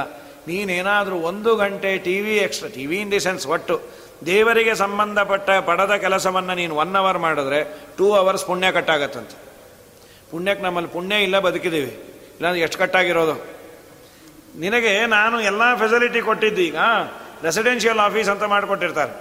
ದೊಡ್ಡ ದೊಡ್ಡ ಪೋಸ್ಟಲ್ಲಿರೋರಿಗೆ ಅಂದರೆ ಅವ್ರಿಗೆ ಆಫೀಸ್ ಹೋಗಿ ಬರೋ ಟೈಮು ಕೂಡ ಉಳಿಲಿ, ಸರ್ಕಾರಕ್ಕೆ ಕೆಲಸ ಮಾಡಲಿ ಅಂತ. ಈ I A S I P S ಅವ್ರಿಗೆಲ್ಲ ಕೆಲವರಿಗೆ ಅವರ ಮನೆಯೇ ಆಫೀಸು ಅವ್ರಿಗೆ ಯಾವ ತಲೆ ಬಿಸಿ ಇರಬಾರ್ದು ಮನೆಯದು ಅಡುಗೆ ಅವನಿರ್ತಾನೆ, ಪದಾರ್ಥ ಬರುತ್ತೆ ಕಾರ್ ಡ್ರೈವರ್ ಇರ್ತಾನೆ, ಅದಕ್ಕೆ ಪೆಟ್ರೋಲ್ ತುಂಬಿಸಿರ್ತಾನೆ. ಪೆಟ್ರೋಲ್ ಇದೆಯಾ? ಡ್ರೈವರ್ ಇದಾನ? ಮನೇಲಿ ಅಡುಗೆ ಇದೆಯಾ? ಹಸಿ ಮೆಣಸಿನಕಾಯಿ ಇದೆಯಾ? ಯಾಕೆ? ಅವನು ಇಡೀ ಊರನ್ನು ಚೆನ್ನಾಗಿ ನೋಡ್ಕೊಳ್ಳಿ ಅಂತ. ದೊಡ್ಡ ಮನೆ ಕೊಟ್ಟು ಎಲ್ಲ ಫೆಸಿಲಿಟಿ ಕೊಟ್ಟಾಗ ಮುನ್ನೂರ ಅರವತ್ತು ದಿವಸವೂ ಒಂದೊಂದು ಆರಾಧನೆ ಮಾಡ್ತಾ ರಾಯರೇ, ದೊಡ್ಡ ಮನೆ ಕೊಟ್ಟಿಯಾರೆ. ಮುಂದಿನ ವರ್ಷ ಗಾಡಿ ಕೊಟ್ಟಿಯಾರಲ್ಲ, ಬದ್ರಿ ಯಾತ್ರೆಯಲ್ಲೇ ಇದ್ದು ಬಿಡ್ತೀನಿ ಅಂದರೆ ಗಾಡಿ ವಾಪಸ್ ಕಳಿಸ್, ನೀನು ಅಲ್ಲೇ ಇರು ಅಂತಾರೆ. ಮಗನೇ, ನಿಂಗೆ ನಾವು ಕೊಟ್ಟಿದ್ದು ನಮ್ಮ ಕೆಲಸ ಮಾಡು ಅಂದರೆ ನೀ ಎಲ್ಲೋ ಓಡ್ತಾ ಇದ್ರೆ ದೇವರು ನಮಗೆ ಫೆಸಿಲಿಟಿ ಕೊಟ್ಟದ್ದು ನಮ್ಮ ಆತ್ಮೋದ್ಧಾರಕ್ಕಾಗಿ. ಅದನ್ನು ದುರ್ವಿನಿಯೋಗ ಮಾಡಿದರೆ ಎಂದೂ ಎಂದೂ ದೇವರು ಸಹಿಸೋದಿಲ್ಲಂತ. ಹಾಗಾಗಿ ಅಂತಹ ಮನೆಗೆ ಸನಕ ಸನಂದನಾದಿಗಳು ಬಂದ್ಯಾರು. ಪುಟ್ಟ ಪುಟ್ಟದಾಗಿದ್ದಾರೆ ಅವರು. ತುಂಬ ಹಳಬರು. ಆದರೆ ನೋಡ್ಲಿಕ್ಕೆ ಐದು ವರ್ಷದ ಬಾಲಕರು ದಿಗ್ವಾಸ ಸಹ, ದಿಗಂಬರರು. ಬರೋ ಕಾಲಕ್ಕೆ ಜೈ ವಿಜಯರು ತಡೆದ್ರು. ಏಯ್, ಒಳಗೆ ಹೋಗಬೇಡ್ರಿ. ಯಾಕೆ ಅಂದರು. ನೀವು ಹೋದರೆ ದೇವ್ರಿಗೆ ತೊಂದರೆ ಆಗತ್ತೆ. ಅವರಂದ್ರು ನಾವು ಅಸ್ವತಂತ್ರರು, ಒಳಗಿರುವ ದೇವರು ನಾವೇನು ತೊಂದರೆ ಕೊಡ್ತೀವಿ? ನಮ್ಮಲ್ಲಿ ನಿಂತು ಶ್ರೀಹರಿ ಪ್ರೇರಣೆ ಮಾಡಿದ್ರೇನೆ ಆಗೋದು. ನೀವು ಅಂದದ್ದರಿಂದ ಬಂದ ಅರ್ಥ ಏನು ಅಂದರೆ ಒಳಗಿರುವ ದೇವರು ಬೇರೆ, ನಮ್ಮ ಅಂತರ್ಯಾಮಿ ಬೇರೆ. ಯಾಕೆಂದರೆ ಈ ದೇವರು ಆ ದೇವರು ತೊಂದರೆ ಕೊಡೋದಾದರೆ ದಾಯಾದಿ ಆದರೆ ಸಾಧ್ಯ. ನೀವು ಅಂದದ್ದರಿಂದ ಈ ಅರ್ಥ ಬಂತು, ನೀವು ಅಸುರರಾಗಿ ಹುಟ್ಟ್ರಿ ಮೂರು ಜನ್ಮ. ತಕ್ಕಣ ದೇವರು ಎದ್ದು ಬಂದ. ಏನಾಯ್ತು ಗಲಾಟೆ? ಸ್ವಾಮಿ, ನಾವು ನಿಮ್ಮ ಶಿವ ಭೃತ್ಯರ ಮೇಲೆ ಕೋಪ ಮಾಡಿದ್ವಿ, ಅದಕ್ಕೆ ನೀನು ಶಾಪ ಕೊಡು. ಅವರು ತಕ್ಷಣ ಬೇಡ್ಕೊಂಡ್ರು ಭಗವದ್ಭಕ್ತರು ಜೈ ವಿಜಯರು. ಅವ್ರಿಗೆ ಶಾಪ ಶಪಸದಲ್ಲ ಅದು ತಪ್ಪೆ. ಕಾಮಂಬವೇಮ ವ್ರಜನೈರ್ನಿರಯೇಜು ನಷ್ಟಶ್ಚೇತೋಲಿವದ್ಯದಿನುತೆ ಪದಯೋರಮೇತ ವಾಚಶ್ಚ ನಸ್ತುಲಸಿ ವದ್ಯದಿ ತೆಂಗ್ರಿಶೋಭಾ ಉಯೇತ ಪುರ್ಯೇತ ತೇ ಗುಣಗಣೈ ಯದಿ ಕರ್ಣರಂಧ್ರ ನಾವು ಅಪರಾಧ ಮಾಡಿದ್ವಿ. ನರಕ ಕೊಡು, ಅಡ್ಡಿ ಇಲ್ಲ. ಆದರೆ ನರಕದಲ್ಲಿ ಒಂದೇ ಒಂದು ಫೆಸಿಲಿಟಿ ಕೊಡು ಒಂದು. ಏನದು? ಯಾವಾಗಲೂ ತುಳಸಿ ನಿನ್ನ ಪಾದದಲ್ಲೇ ಇರುವಂತೆ ನಮ್ಮ ಮನಸ್ಸು ನಿನ್ನ ಪಾದದಲ್ಲೇ ಇರುವಂತೆ. ಸದಾ ನಮ್ಮ ಕಿವಿಗೆ ಹರಿಧ್ಯಾನ ಕೇಳುವಂತೆ ಅನುಗ್ರಹ ಮಾಡು. ಇಲ್ಲೊಂದು ಆಚಾರ್ಯರ ತಾತ್ಪರ್ಯ ತುಂಬ ಚೆನ್ನಾಗಿದೆ. ಈಗ ಅಪರಾಧ ಮಾಡಿದ್ವಿ. ಮಾಡಿದಾಗ ಕ್ಷಮಿಸೋ ಅಧಿಕಾರಿ ಬಂದರೆ ದಯಮಾಡಿ ಕ್ಷಮಿಸು ಅನ್ನಬೇಕು? ನಮ್ಮ ಇಷ್ಟ ರೀ ನಾವು ಮಾಡ್ತೀವಿ. ಈಗ ನೋಡ್ರಿ, ಗಾಡಿಯಲ್ಲಿ ಬರಬೇಕಾದ್ರೆ ಏನೋ ಹೆಲ್ಮೆಟ್ ಇಲ್ಲ ಲೈಸೆನ್ಸ್ ಇಲ್ಲ, ಬಂದ್ವಿ. ಆಗ ಯಾರೋ ನಮ್ಮನ್ನು ಪೊಲೀಸ್ ಇನ್ಸ್ಪೆಕ್ಟ್ರೇ ಹಿಡ್ಕೊಂಡ್ರು. ಸ್ವಾಮಿ, ಏನೋ ತಪ್ಪಾಯಿತು, ದಯಮಾಡಿ ಇನ್ನೊಮ್ಮೆ ಹಾಗೆ ಮಾಡೋದಿಲ್ಲ ಅನ್ನಬೇಕು ನೀನು ಯಾರು ಕೇಳಲಿಕ್ಕೆ? ಬೇಕಾದ್ರೆ ದೇವರು ಕೇಳಲಿ, ವಾಯುದೇವರು ಕೇಳಲಿ. ಸ್ವತಂತ್ರಂ ಅಸ್ವತಂತ್ರಂಚ ದ್ವಿವಿಧಂ ತತ್ವಮಿಷ್ಯತೆ ಸ್ವತಂತ್ರೋ ಭಗವಾನ್ ವಿಷ್ಣು. ನೀನು ಅಸ್ವತಂತ್ರ, ನಾನು ಅಸ್ವತಂತ್ರ. ಏನು ಹೆಲ್ಮೆಟ್ ಹಾಕ್ಕೊಂಡು ಯಾರೂ ಸಾಯೋದೇ ಇಲ್ವಾ? ಅಥವಾ ಇದ್ದೋ, ಮತ್ತು ಈ ಹೆಲ್ಮೆಟ್ ಇಲ್ಲದೆ ಇರೋರೆಲ್ಲ ಸಾಯ್ತಾರ? ದೇವರ ಸಂಕಲ್ಪ ಬೇಕು. ಸರಕ್ಷಿತ ರಕ್ಷತೆ ಯೋಹಿ ಗರ್ಭೆ. ನೀವು ಈ ಸಲ ಭಾಗವತ ಕೇಳ್ರಿ. ನಮ್ಮನ್ನು ಹಿಡಿಯೋದೇ ಇಲ್ಲ. ಅವನು ಬಿಡಬೇಕು ಅಂತಿದ್ದವನು ಸಾವಿರ ರೂಪಾಯಿ ಫೈನ್ ಹಾಕ್ತಾನೆ. ಮಗನೇ, ನೀನು ಹೆಲ್ಮೆಟ್ ಬಿದ್ದು ತಲೆ ಹಾಳಾಗತ್ತೆ ಅಂದ್ಕೊಂಡ್ರೆ ನಿಂಗೆ ಈಗ ಆಲ್ರೆಡಿ ಹಾಳಾಗಿದೆ. ನೀನು ಹುಚ್ಚೇನೇನು ಅಂತ ಹೇಳಿ ಹುಚ್ಚು ಅಲ್ಲ, ಬೆಪ್ಪು ಅಲ್ಲ ಅಂತ. ತಪ್ಪು ಮಾಡಿದಾಗ ದೇವರನ್ನ, ಸ್ವಾಮಿ, ತಪ್ಪಾಯಿತು, ಇನ್ನೊಮ್ಮೆ ಮಾಡಲ್ಲ ಅನ್ಬೇಕು. ನೀನು ನರಕ ಕೊಟ್ಟರು ಪರವಾಗಿಲ್ಲ. ಸ್ವಲ್ಪ ದೊಡ್ಡಸ್ತಿಕೆ ಹೇಳ್ಕೊಂಬೋದಿಲ್ಲ ಕೆಲವರೆಲ್ಲ ಅಂತಿರ್ತಾರೆ. ನಮ್ಗೆ ಯಾಕೋ ರೀ ಮಠಕ್ಕೆ ಹೋದರೆ ಮನೆಗೆ ಬರಬೇಕು ಅಂತ ಮನಸ್ಸೇ ಆಗಲ್ಲ. ಅಂದರೆ ನಿಮ್ಗೆ ಅಷ್ಟು ದೇವರಲ್ಲಿ ಭಕ್ತಿನಾ? ಅಂತ ಅದು ಸಿದ್ಧ. ಹಾಗಲ್ಲ ಅಂದರು ಆಚಾರ್ಯರು. ಮಹಾಭಗವದ್ಭಕ್ತರು ಕಷ್ಟ ಕೇಳಿ ಪಡಿತಾರಂತೆ. ಯಾವತ್ ಪರಮ ಭಕ್ತ ಎತ್ತು ಬುಜ್ಜತೆ ದುಃಖ ಮುಲ್ಬಣಂ. ಇದು ಆಚಾರ ಕೊಡೋ ತಾತ್ಪರ್ಯ. ಸಂಸಾರದಲ್ಲಿ ಜ್ಞಾನಿಗಳಿಗೆ ಕಷ್ಟ ಇದ್ದರೆ ಸಾಧನೆ ತುಂಬ ಆಗತ್ತಂತೆ. ಸಂಸಾರದಲ್ಲಿ ತುಂಬ ಸುಖ ಇತ್ತು ಅಂದರೆ ಸಾಧನೆ ತುಂಬ ಕಮ್ಮಿ ಆಗತ್ತಂತೆ. ಹಾಗಾಗಿ ಅವರು ಬರುವಂತಹ ರೋಗ ರುಜಿನಗಳನ್ನು ಅದೊಂದು ತಪಸ್ಸು ಅಂತ ನಾವು ಕೇಳ್ತೇವಲ್ಲ ವಿಜೇಂದ್ರ ಸ್ವಾಮಿಗಳಿಗೆ ಜ್ವರ. ಸಿಕ್ಕಾಬಟ್ಟೆ ಜ್ವರ. ಸ್ನಾನ ಮಾಡಲಿಕ್ಕೂ ಆಗ್ತಾ ಇಲ್ಲ. ಒಂದು ದಂಡ ತಗೊಂಬನ್ರಿ ಅಂದ್ರಂತೆ. ತಮ್ಮ ಜ್ವರವನ್ನು ದಂಡದಲ್ಲಿ ಆವಾಹನೆ ಮಾಡಿದ್ರು. ದಂಡ ಮೂಲೆಯಲ್ಲಿ ನಿಲ್ಲಿಸಿದ್ರೆ ಕುಣಿತಾ ಇದೆ ಅಂತದ್ದು ಆ ಟೆಂಪರೇಚರ್ಗೆ ಇವ್ರಿಗೆಲ್ಲ ಜ್ವರ ಹೋಯಿತು. ಸ್ನಾನ ಆಯಿತು, ಪೂಜೆ ಆಯಿತು. ಎಲ್ಲರಿಗೂ ತೀರ್ಥ, ಆಮೇಲೆ ಅವರು ಭಿಕ್ಷೆಯನ್ನು ಸ್ವೀಕಾರ ಮಾಡಿ ಆದಮೇಲೆ ಆ ಕೋಲ್ ತೊಗೊಂಬನ್ರಿ ಅಂದರು. ಶಿಷ್ಯರು ಇನ್ನೂ ಒಂದು ಐದಾರು ಕೋಲ್ ತೊಗೊಂಬಂದ್ಬಿಟ್ರು. ಏನೇನಿದೆಯೋ ಎಲ್ಲ ಅದಕ್ಕೆ ಆವಾಹನೆ ಮಾಡಿಬಿಡ್ರಿ ಅಂತ. ಅವ್ರು ಅಂದ್ರಂತೆ ನನ್ನ ಕರ್ಮವನ್ನು ನಾನೇ ಅನುಭವಿಸಬೇಕು. ದೇವರ ಪೂಜೆಗೆ ಅಡ್ಡಿ ಬಂತು ಅಂತ ನಾನು ಆವಾಹನೆ ಮಾಡಿದ್ದೆ. ಮತ್ತೆ ಆ ಜ್ವರವನ್ನು ತಾವೇ ಆವಾಹನೆ ಮಾಡಿಕೊಂಡಂತೆ. ರೋಗೋಪದ್ರವಗಳೆಲ್ಲ ಇದೊಂದು ತಪಸ್ಸು ಅಂತ. ಯಾರಿಗುಂಟು ಯಾರಿಗಿಲ್ಲ. ನಮಗೇನಾದರೂ ಕೊಡು ಅಂದರೆ ಪಕ್ಕದ ಮನೆ ಬಿಟ್ಟು ಬಿಡ್ತೀವಿ. ನಮಗೆ ಬಂದಿದ್ದೆಲ್ಲ ಮೆತ್ತಗೆ ಒಂದು ರೋ ಅವರ ಮನೆ ಕಿಟಕಿಯಿಂದ. ನಮಗೆ ಅದು ಸಾಧ್ಯವೇ ಇಲ್ಲ. ಜ್ಞಾನಿಗಳು ಎಂದೂ ಎಂದೂ ತಮ್ಮದನ್ನು ಇನ್ನೊಬ್ಬರು ಅನುಭವಿಸ್ತೀವಿ ಅಂತ ಇರಲಿಲ್ಲ ಸ್ವಾಮಿ, ನಾವು ಅನುಭವಿಸ್ತೀವಿ.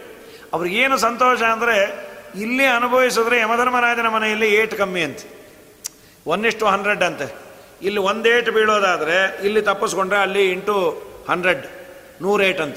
ಅದಕ್ಕೆ ಏನು ಕೊಡ್ತೀವೋ ಇಲ್ಲೇ ಕೊಟ್ಬಿಡು. ಅಲ್ಲಿ ಫ್ರೀ ಆಗಿರ್ತೀವಿ ಅಂತ. ಯಾವತ್ ಪರಮ ಭಕ್ತಿ ಇತ್ತು ಬುಜ್ಜತೆ ದುಃಖ ಮಲ್ಬಣಂ. ತಾವನ್ ಮುಕ್ತೋ ಸುಖೋದ್ರೇಕ ತತ್ರಜೇತ್ ಭಕ್ತಿವರ್ಧನಂ. ಈ ಮಾತು ಇವ್ರು ಆಡಿದ್ರೆ ದೇವರಂದ, ಇಲ್ಲ ಇಲ್ಲ ಇಲ್ಲ, ನೀವು ಮಾಡಿದ್ದೇ ಸರಿ. ನನ್ನ ಮನೆಗೆ ನಿಮ್ಮನ್ನು ಬಿಡಲ್ಲ ಅನ್ಲಿಕ್ಕೆ ಅವ್ರು ಯಾರು? ನನ್ನ ಮನೆಯಲ್ಲಿ ಭಗವದ್ಭಕ್ತರಿಗೂ ಪ್ರವೇಶ ಇಲ್ಲ ಅಂದ್ರೇನು ನನಗೆ ನಿಮ್ಮನ್ನು ಕಂಡ್ರೆ ತುಂಬ ಇಷ್ಟ. ಯಾಕೆ ಅಂದ್ರು, ಯಸ್ಯಾಮೃತ ಮನಯಶ ಶ್ರವಣಾವಗಾ ಸದ್ಯ ಪುನಾತಿ ಜಗದಶ್ವಪಚಮ್ಮಿ ಕುಂಟ ನನ್ನ ಮಹಿಮೆ ಇದೆಯಲ್ಲ ದೇವರು ಹೇಳೋದು. ಅದೊಂದು ಮುಳುಗಿ ಮಾಡುವ ಸ್ಥಾನ ಅಂತೆ. ದೇವರ ಬಗ್ಗೆ ಕೇಳೋದಿದೆಯಲ್ಲ, ಅದು ಮುಳುಗೋದಂತೆ. ಅವಗಾಹನ ಸ್ನಾನ ಅಂತ ಕರೀತಾರೆ. ಮುಳುಗಿ ಮಾಡೋದು, ಅದು ಮಾಡಬೇಕು. ಬೆಂಗಳೂರಲ್ಲಿ ಎಲ್ಲಿ ಮಾಡೋದು? ಇಳಿಯೋ ಭಾವಿ ಇಲ್ಲ, ಕುಂಟೆ ಇಲ್ಲ. ಇನ್ನೇನು ದೊಡ್ಡ ಬಚ್ಚನ ಮನೆ ಇದ್ರೆ ಬಾಟ್ ಟಬ್ ಒಂದು ಹಾಕಿಸ್ಕೊಂಡು ಅದರಲ್ಲಿ ಮುಳ್ಕೋಬೋದು ಅಷ್ಟೇ. ನೀರು ಬೇಕಲ್ಲ, ನಾಳೆಯಿಂದ ಕಾವೇರಿ ಬೇರೆ ಬಿಡಲ್ಲ ಅಂದ್ಯಾರು ಇವರು. ಹೀಗಾಗಿ ನಾವೆಲ್ಲಿ ಮುಳುಗಿ ಮಾಡೋದು. ಅದಕ್ಕೆ ದೇವರ ಕಥೆಯನ್ನು ಕೇಳೋದು ಮುಳುಗೋದಂಥದ್ದು ಕೆಲವೆಲ್ಲ ಅಂತೀವಲ್ರಿ. ಈ ಕೆಲವರು ಟ್ಯಾಬು ಗೀಬು ಹಿಡ್ಕೊಂಡಿರ್ತಾರೆ. ಎಲ್ಲಿ ನಿಮ್ಮ ಮಗ? ಅಯ್ಯ, ಅಲ್ಲಿ ಟ್ಯಾಬಲ್ಲಿ ಮುಳುಗೋಗಿದ್ದಾನೆ ಅಂತೀವಲ್ಲ. ಮುಳುಗೋಗೋದು ಅಂದರೆ ಅದರಲ್ಲೇ ತನ್ಮಯನಾಗಿದ್ದಾನೆ ಅಂತ. ಯಸ್ಯಾಮೃತ ಅಮಲಯಶ ಶ್ರವಣ ಅವಗಾಹ. ದೇವರ ವಾರ್ತೆ ಕೇಳೋದು ಅದೊಂದು ಅವಗಾಹನ ಸ್ಥಾನ ಅಂತ ಮುಳುಗೋದಂತದು.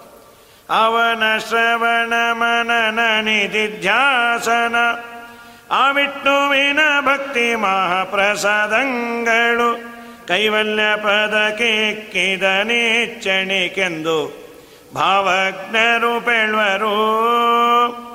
ವೇದ ಭಾವಜ್ಞರು ಪೆಳ್ವರು ಜೀವಕ್ಕೆ ಜವನ ಬದೆಗಳನ್ನು ತಪ್ಪಿಸಿ ಪಾವನ ವೈಕುಂಠ ಪುರದೊಳಗೆಂದೆಂದು ಆವಾಸವ ಮಾಡಿ ಸುಖಿಸಬೇಕಾದರೆ ಸೇವಿಸು ವೈಷ್ಣವರ, ನೀ ಸೇವಿಸು ವೈಷ್ಣವರ.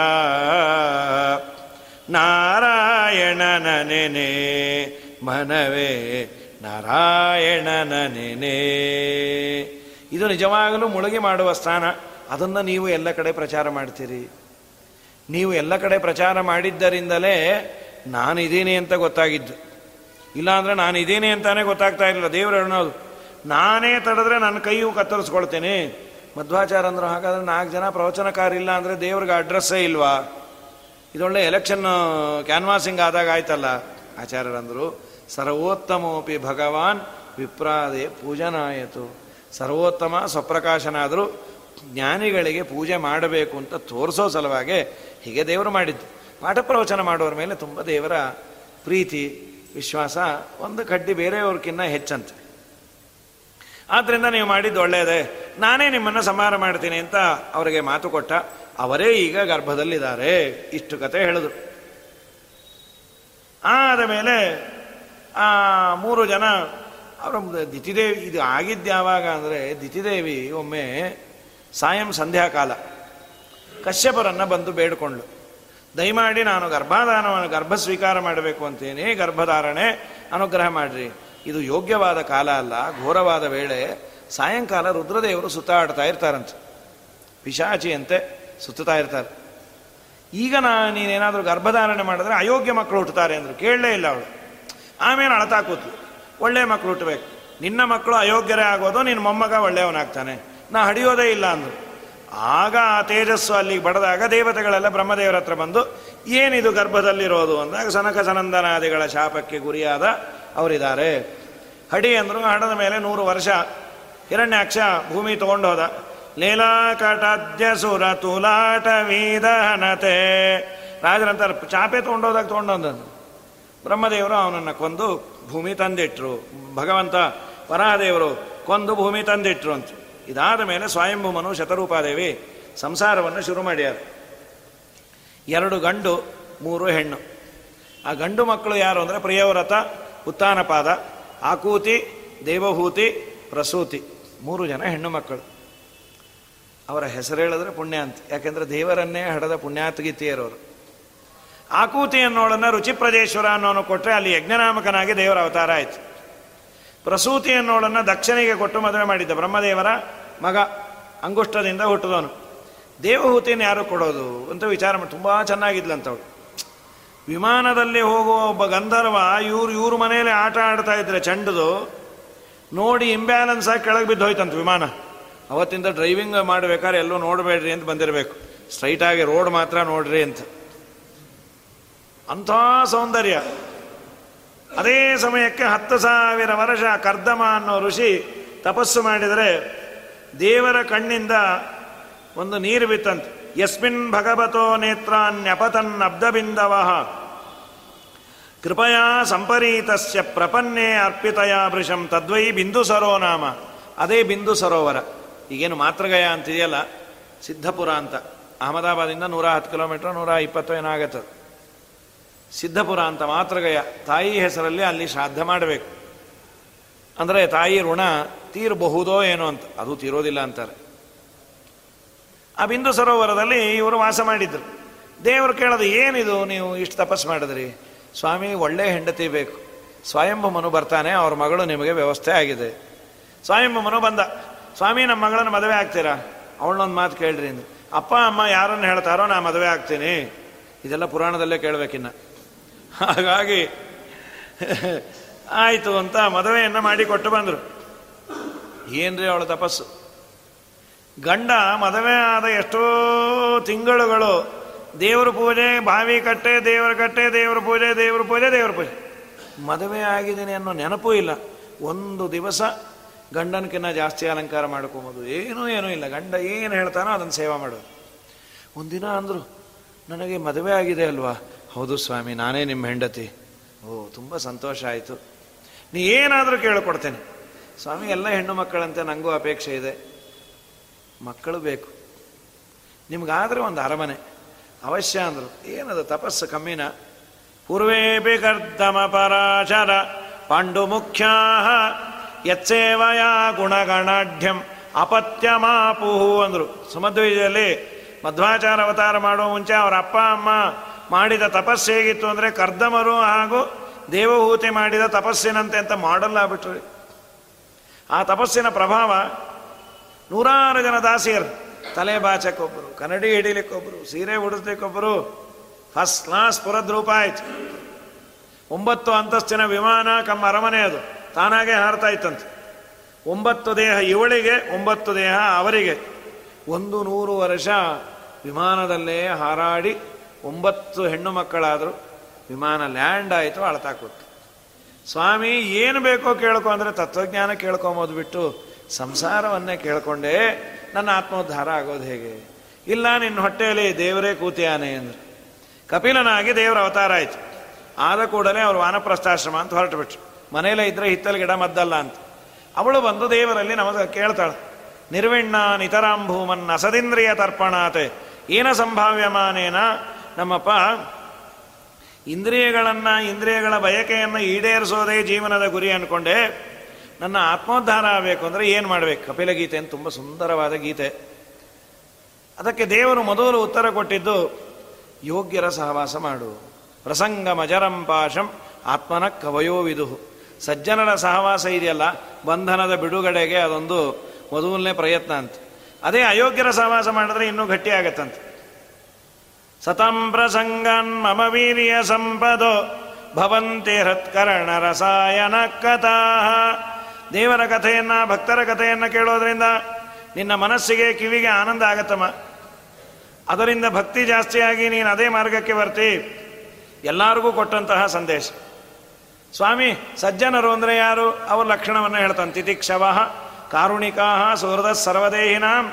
ಅಜಾತ ಶತ್ರವಶಾಂತಾ ಸಾಧವ ಸಾಧುಭೂಷಣ. ಸಹನೆ ಇರಬೇಕು, ಕರುಣೆ ಇರಬೇಕು, ಆದಮೇಲೆ ನಿರ್ನಿಮಿತ್ತವಾಗಿ ಉಪಕಾರ ಮಾಡ್ತಾ ಇರಬೇಕು. ದೇವರಲ್ಲೇ ಅನನ್ಯ ಭಕ್ತಿಯನ್ನು ಮಾಡಬೇಕು. ಅನ್ಯ, ಅನನ್ಯ ಭಕ್ತಿ ಅನ್ನೋದಕ್ಕೆ ಆಚಾರ್ಯರಂದರು. ವಿಷ್ಣುವಿನಲ್ಲಿ ಸರ್ವೋತ್ತಮ ಭಕ್ತಿ, ಪರಿವಾರತಯ ಬೇರೆಯವರಲ್ಲಿ ಇಷ್ಟೆಲ್ಲ ಮಾಡಬೇಕಮ್ಮ. ನಾಲ್ಕು ಜನಕ್ಕೆ ನನ್ನ ಕಥೆಯನ್ನು ಹೇಳೋದು, ಅವರು ಕೇಳೋದು, ಇದನ್ನೆಲ್ಲ ಮಾಡಿದರೆ ಅವರು ಭಗವದ್ಭಕ್ತರು. ಕಂದ ನಿನ್ನಲ್ಲಿ ಭಕ್ತಿಯನ್ನು ಮಾಡಬೇಕು ಅಂದೆಲ್ಲ ಯಾವ ರೀತಿ ಭಕ್ತಿಯೋ ಸಕಾಮವೋ, ನಿಷ್ಕಾಮವೋ, ನಿಷ್ಕಾಮ ಭಕ್ತಿಯನ್ನೇ ಮಾಡಬೇಕು. ಹೌದು ಮನಃಶುದ್ಧಿಗೆ ಏನೇನು ಮಾಡಬೇಕು? ಸಧರ್ಮಾಚರಣಂ ಶಕ್ತ್ಯ ವಿಧರ್ಮಾಚ ನಿವರ್ತನಂ. ಇವೆಲ್ಲ ಮಾಡಲೇಬೇಕಾದದ್ದು. ನಮಗೆ ಹೇಳಿದ ಧರ್ಮವನ್ನು ನಾವು ಆಚರಣೆ ಮಾಡಲೇಬೇಕಂತ. ಅದನ್ನೇ ನಮ್ಮ ಜಗನ್ನಾಥಾಸರಂದದ್ದು ಸೂಚಿತ ಕರ್ಮಗಳಾಚರಿಸುತ್ತ ಬಲು, ನೀಚರಲ್ಲಿಗೆ ಪೋಗಿ, ಯಾಚಿಸದೆ ಕೇಚರವಾಚರಾಚರ ಬಂಧಕ ಮೋಚಕನಭುದೆಂಯೋಚಿಸುತ್ತಿಪ್ಪುದೆ ಫಲವಿದು ಸಿರಿ ನಿಲಯನ ಗುಣಗಳ ತಿಳಿದು ಭಜಿಸುವುದೇ. ಫಲವಿದು ಬಾಳದುದಕ್ಕೆ ತುಂಬ ಸುಂದರವಾದ ಮಾತುಗಳಿದೆ. ನಾಳೆ ದಿನ ನೋಡೋಣ. ಕಪಿಲಗೀತೆ ಅರ್ಜೆಂಟ್ ಮಾಡೋದು ಬೇಡ. ಶಮಂತಕೋಪಾಖ್ಯಾನ ಹತ್ತು ನಿಮಿಷ ಹೇಳುವ ಅಂತ.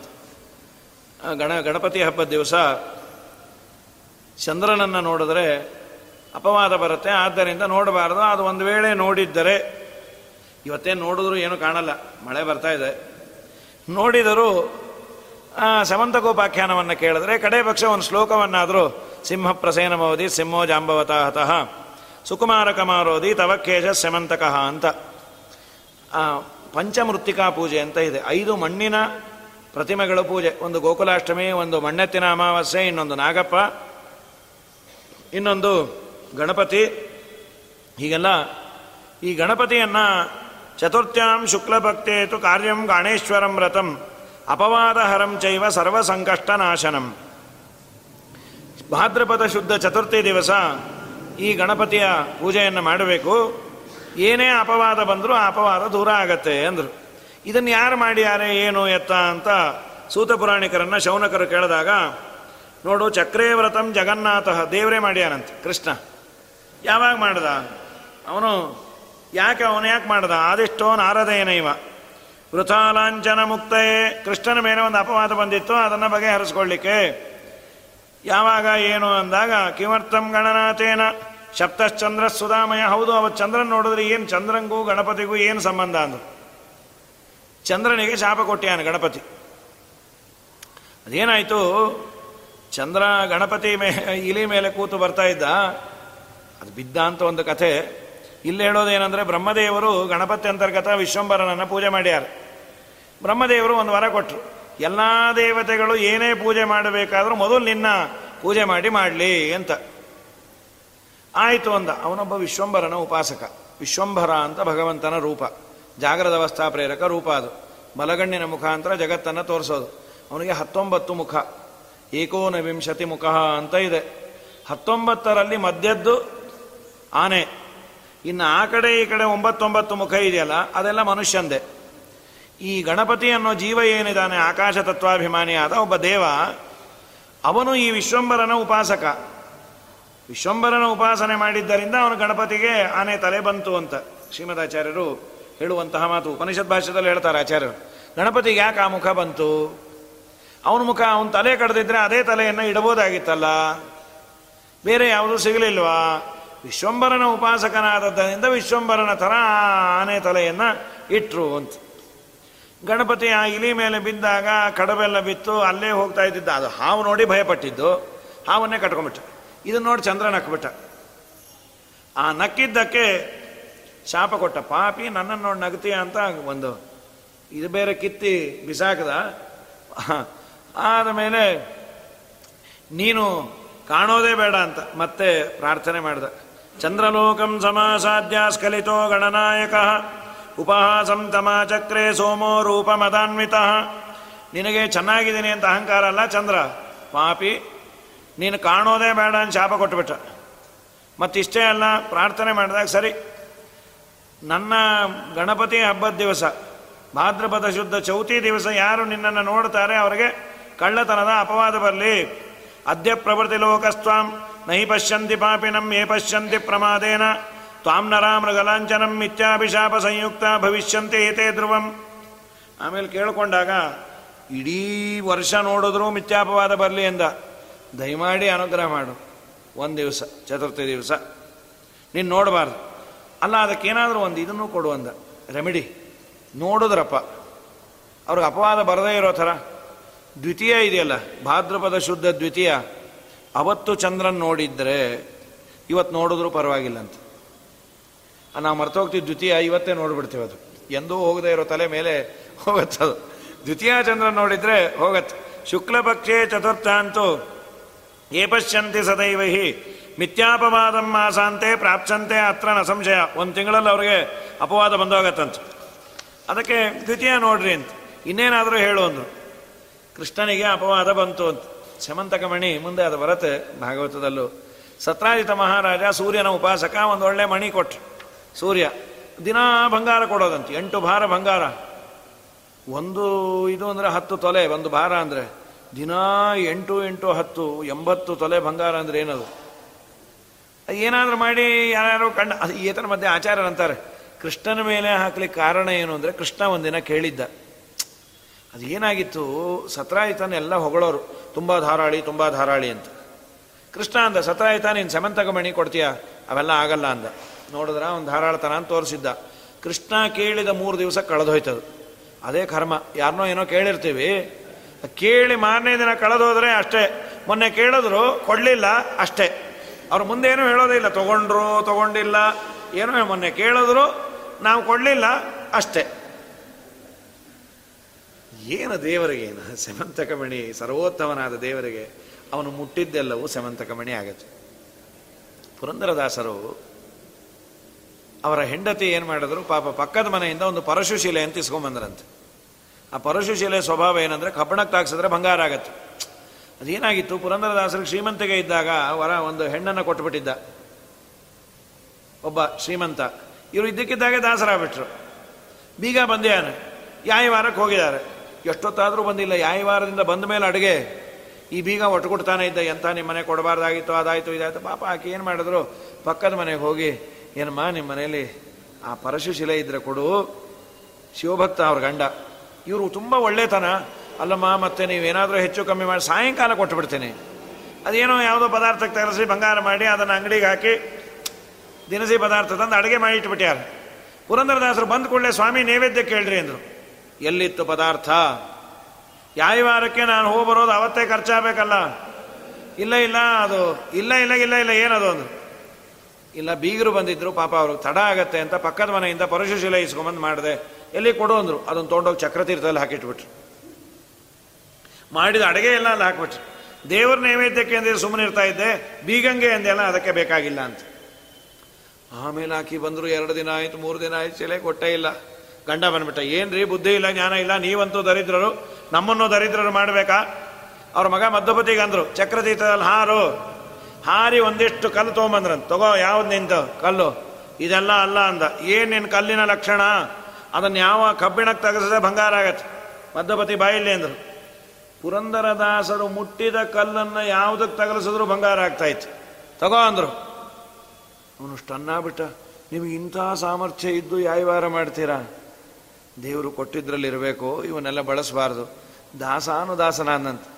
ದೇವರ ಅನುಗ್ರಹ ಇರುವಂಥವರಿಗೆ ಈ ತಾಕತ್ತಿದೆ ಅಂದರೆ ಸರ್ವೋತ್ತಮನಾದ ದೇವರ ಸೆವಂತಕ ಮಣಿ ಹುಡುಕೋದೇನು. ಆದರೂ ಅಪವಾದ ಬಂದಾಗ ಹೀಗೆ ಮಾಡಬಾರ್ದು. ಹೊರಟ ದೇವರು. ಅವ ಅದನ್ನು ಪ್ರಸೇನ ಕದ್ಕೊಂಡು ಹೋಗಿದ್ದ. ಅವನ ತಮ್ಮನೇ, ಸತ್ರಾಯುಧನ ತಮ್ಮ. ಅವನು ಕಟ್ಕೊಂಡು ಹೋಗಿದ್ದ, ಅವನನ್ನು ಒಂದು ಸಿಂಹ ಕೊಂದಾಕಿತ್ತು, ಆ ಮಣಿ ಸಲುವಾಗಿ. ಆ ಸಿಂಹನ ಜಾಂಬುವಂತ ಹೊಡೆದು ತನ್ನ ಮನೆಯಲ್ಲಿ ಇಟ್ಕೊಂಡ. ಕೃಷ್ಣ ಹುಡುಕೊಂಬಂದ, ಅವನು ಸತ್ತ, ಅವನು ಕ, ಅವನ ದೇಹ ಸಿಕ್ತು. ಸ್ವಲ್ಪ ಮುಂದೆ ಹೋಗೋ ಕಾಲಕ್ಕೆ ಸಿಂಹ ಸಿಕ್ತು. ಇನ್ನೊಂಚೂರು ಮುಂದೆ ಹೋಗೋ ಕಾಲಕ್ಕೆ ಗುಹೆ. ಕೃಷ್ಣ ಒಳಗೆ ಹೋದ ಎಷ್ಟು ದಿನ ಆದರೂ ಬರಲಿಲ್ಲ, ಹದಿನೈದು ದಿನ ಆದರೂ ಕೃಷ್ಣ ಸತ್ತೋದ ಅಂತ ಒಂದು ಬಂಡೆ ಮುಚ್ಚಿಟ್ಟು ಬಂದುಬಿಟ್ರಿವ್ರು ದಿನಾ ಊರಲ್ಲಿ ಸತ್ರಾಯಿತಂಗೆ ಹೋಗೋದು, ಬೈಯೋದು. ನಿನ್ನಿಂದಾನೇ ನಮ್ಮ ಕೃಷ್ಣ ಹೋದ, ನಿನ್ನಿಂದಾನೆ ಅವನು ಅನ್ಕೊಂಡ. ಯಾಕನ್ನ ಸೆಮಂತ ಕಮಣಿ ಪಡ್ಕೊಂಡು ಏನೋ? ನಮ್ಮ ಸುಮಧ್ವಿಜಲ್ಲಿ ಒಂದು ಮಾತಂತಾರೆ. ಮಧ್ವಾಚಾರ್ಯರು ಬದರಿಯಿಂದ ವಾಪಸ್ಸು ಬಂದ ಮೇಲೆ ಅವರ ಶಿಷ್ಯರಿಗೆ ಎಷ್ಟು ಆನಂದ ಆಯಿತು? ಅನ್ಬೇಕಾದ್ರೆ ಈ ದೃಷ್ಟಾಂತ ಕೊಡ್ತಾರೆ. ಆಚಾರ್ಯರು ಬಂದಾಗ ಎಷ್ಟು ಆನಂದ ಆಯಿತು ಅಂದರೆ, ಭೀಮಸೇನ ಇವ ಸೂನವರಿಯ ಹೃತೆ ನಿರುರತೆಯೋ ಸ ಜನಮಾನಿನಾಯಸ ಭೀಮಸೇನ ಸಮಂತಕ ಇದು ಪುಷ್ಪವನ್ನು ತನ್ನ ತಂದಾಗ ಎಷ್ಟಾಯಿತು? ಅಷ್ಟು ಆನಂದ ಅದೇ ಥರ ಕೃಷ್ಣ ಸಮಂತಕಮಣಿ ತಂದಾಗ ವಾನರೇಂದ್ರ ಇವ ತೀರ್ಣವಾರಿಧಿ ವಾಸುದೇವ ಇವ ರತ್ನರಾಜವಾನ್. ಭೀಮಸೇನ ಇವ ಸೂನುವರಿಯ ಹೃತ. ನಿರ್ವೃತಿಂ ಸ್ವಜನಮಾನಿನಾಯಸ ಅಷ್ಟು ಆನಂದ ಆಯ್ತು ಕೃಷ್ಣ ಬಂದ ಸಮಂತಕಮಣಿ ಸಮೇತ ಬಂದು ತಂದು ಕೊಟ್ಟ. ಮರ್ಯಾದೆಯಿಂದ ತಗೋ ಸರಿಯಾಗಿಟ್ಕೋ ಅಂತ. ಹೌದು, ಕೃಷ್ಣನಿಗೆ ಯಾಕೆ ಅಪವಾದ ಬಂತು? ಅಂದಾಗ ನಾರದರು ಹೇಳಿದ್ರಂತ, ಕೃಷ್ಣ ನಿಂಗೆ ಗೊತ್ತಿಲ್ಲ ಕಾಣುತ್ತೆ? ಗಣಪತಿ ಹಬ್ಬದ ದಿನ ನೀ ಚಂದ್ರನ್ ನೋಡ್ಬಿಟ್ಟಿದಿ. ಓ, ಹೌದು ಸ್ವಾಮಿ ಗೊತ್ತಿಲ್ಲದೆ ನೋಡಿಬಿಟ್ಟೆ. ಏನು ಚಂದ್ರನ್ ನೋಡೋದು? ಅವನ ಕಣ್ಣಲ್ಲೇ ಸೂರ್ಯ ಚಂದ್ರರಿದ್ದಾರೆ ಹಾಗಾಗಿ, ಹಾಗಾದ್ರೆ ಏನು ಮಾಡ್ಬೇಕು ಸ್ವಾಮಿ? ನೀ ಸೆಮಂತಕ ಪುರಾಣ ಇದನ್ನ, ಸೆಮಂತಕೋಪಾಖ್ಯಾನವನ್ನು ಇಲ್ಲ ಈ ಶ್ಲೋಕ ಘಟ್ ಮಾಡ್ಕೊಂಡು ಹೇಳ್ಕೋ. ಸಿಂಹ ಪ್ರಸೇನ ಮವದಿ ಸಿಂಹೋ ಜಾಂಬವತಾಹತ, ಸುಕುಮಾರಕ ಮಾರೋದಿ ತವ ಕೇಶ ಸೆಮಂತಕ. ನಾರದರು ಹೇಳಿದ್ರು, ಆಮೇಲೆ ನಮಗೆಲ್ಲ ಹೇಳಿದ್ರು. ಯಾರು ಕೃಷ್ಣನಿಗೆ ಅಪವಾದ ಬಂದು ಆ ಅಪವಾದ ಪರಿಹಾರ ಆಯಿತು ಅನ್ನುವ ಕಥೆಯನ್ನು ಕೇಳ್ತಾರೆ, ಅವರಿಗೂ ಒಂದು ವೇಳೆ ಚಂದ್ರನ್ ನೋಡಿದ್ರೆ ಅಪವಾದ ಬರೋದು ಬೇಡ ಅಂತ. ಕಡೆಗೆ ಈ ಶ್ಲೋಕವನ್ನಾದರೂ ಹೇಳ್ರಿ ಅಂತ, ಆ ಶ್ಲೋಕವನ್ನು ನೀವೇ ನೋಡಿರಲ್ಲ, ಆದರೂ ಹೇಳ್ಬಿಡ್ರಿ. ಸಿಂಹ ಪ್ರಸೇನ ಮವದೀತ್ ಸಿಂಹೋ ಜಾಂಬವತಾಹತಃ ಸುಕುಮಾರಕ ಮಾರೋಧಿ. ತವ ಕೇಶಸ್ಯಮಂತಕಃ ಈ ಶ್ಲೋಕ ಹೇಳಿದ್ರೆ ಅಪವಾದ ಬರೋದಿಲ್ಲ ಅಂತ, ಕಳ್ಳತನದ ಅಪವಾದ ಬರಲ್ಲ ಅಂತ ಹೇಳಿ ಸಮಂತಕೋಪಾಖ್ಯಾನವನ್ನು ಹೇಳಿದ್ದಾರೆ. ನಾಳೆ ದಿವಸ ಕಪಿಲಗೀತೆಯ ತುಂಬ ದೊಡ್ಡ ಎಸೆನ್ಸ್ ಅದು.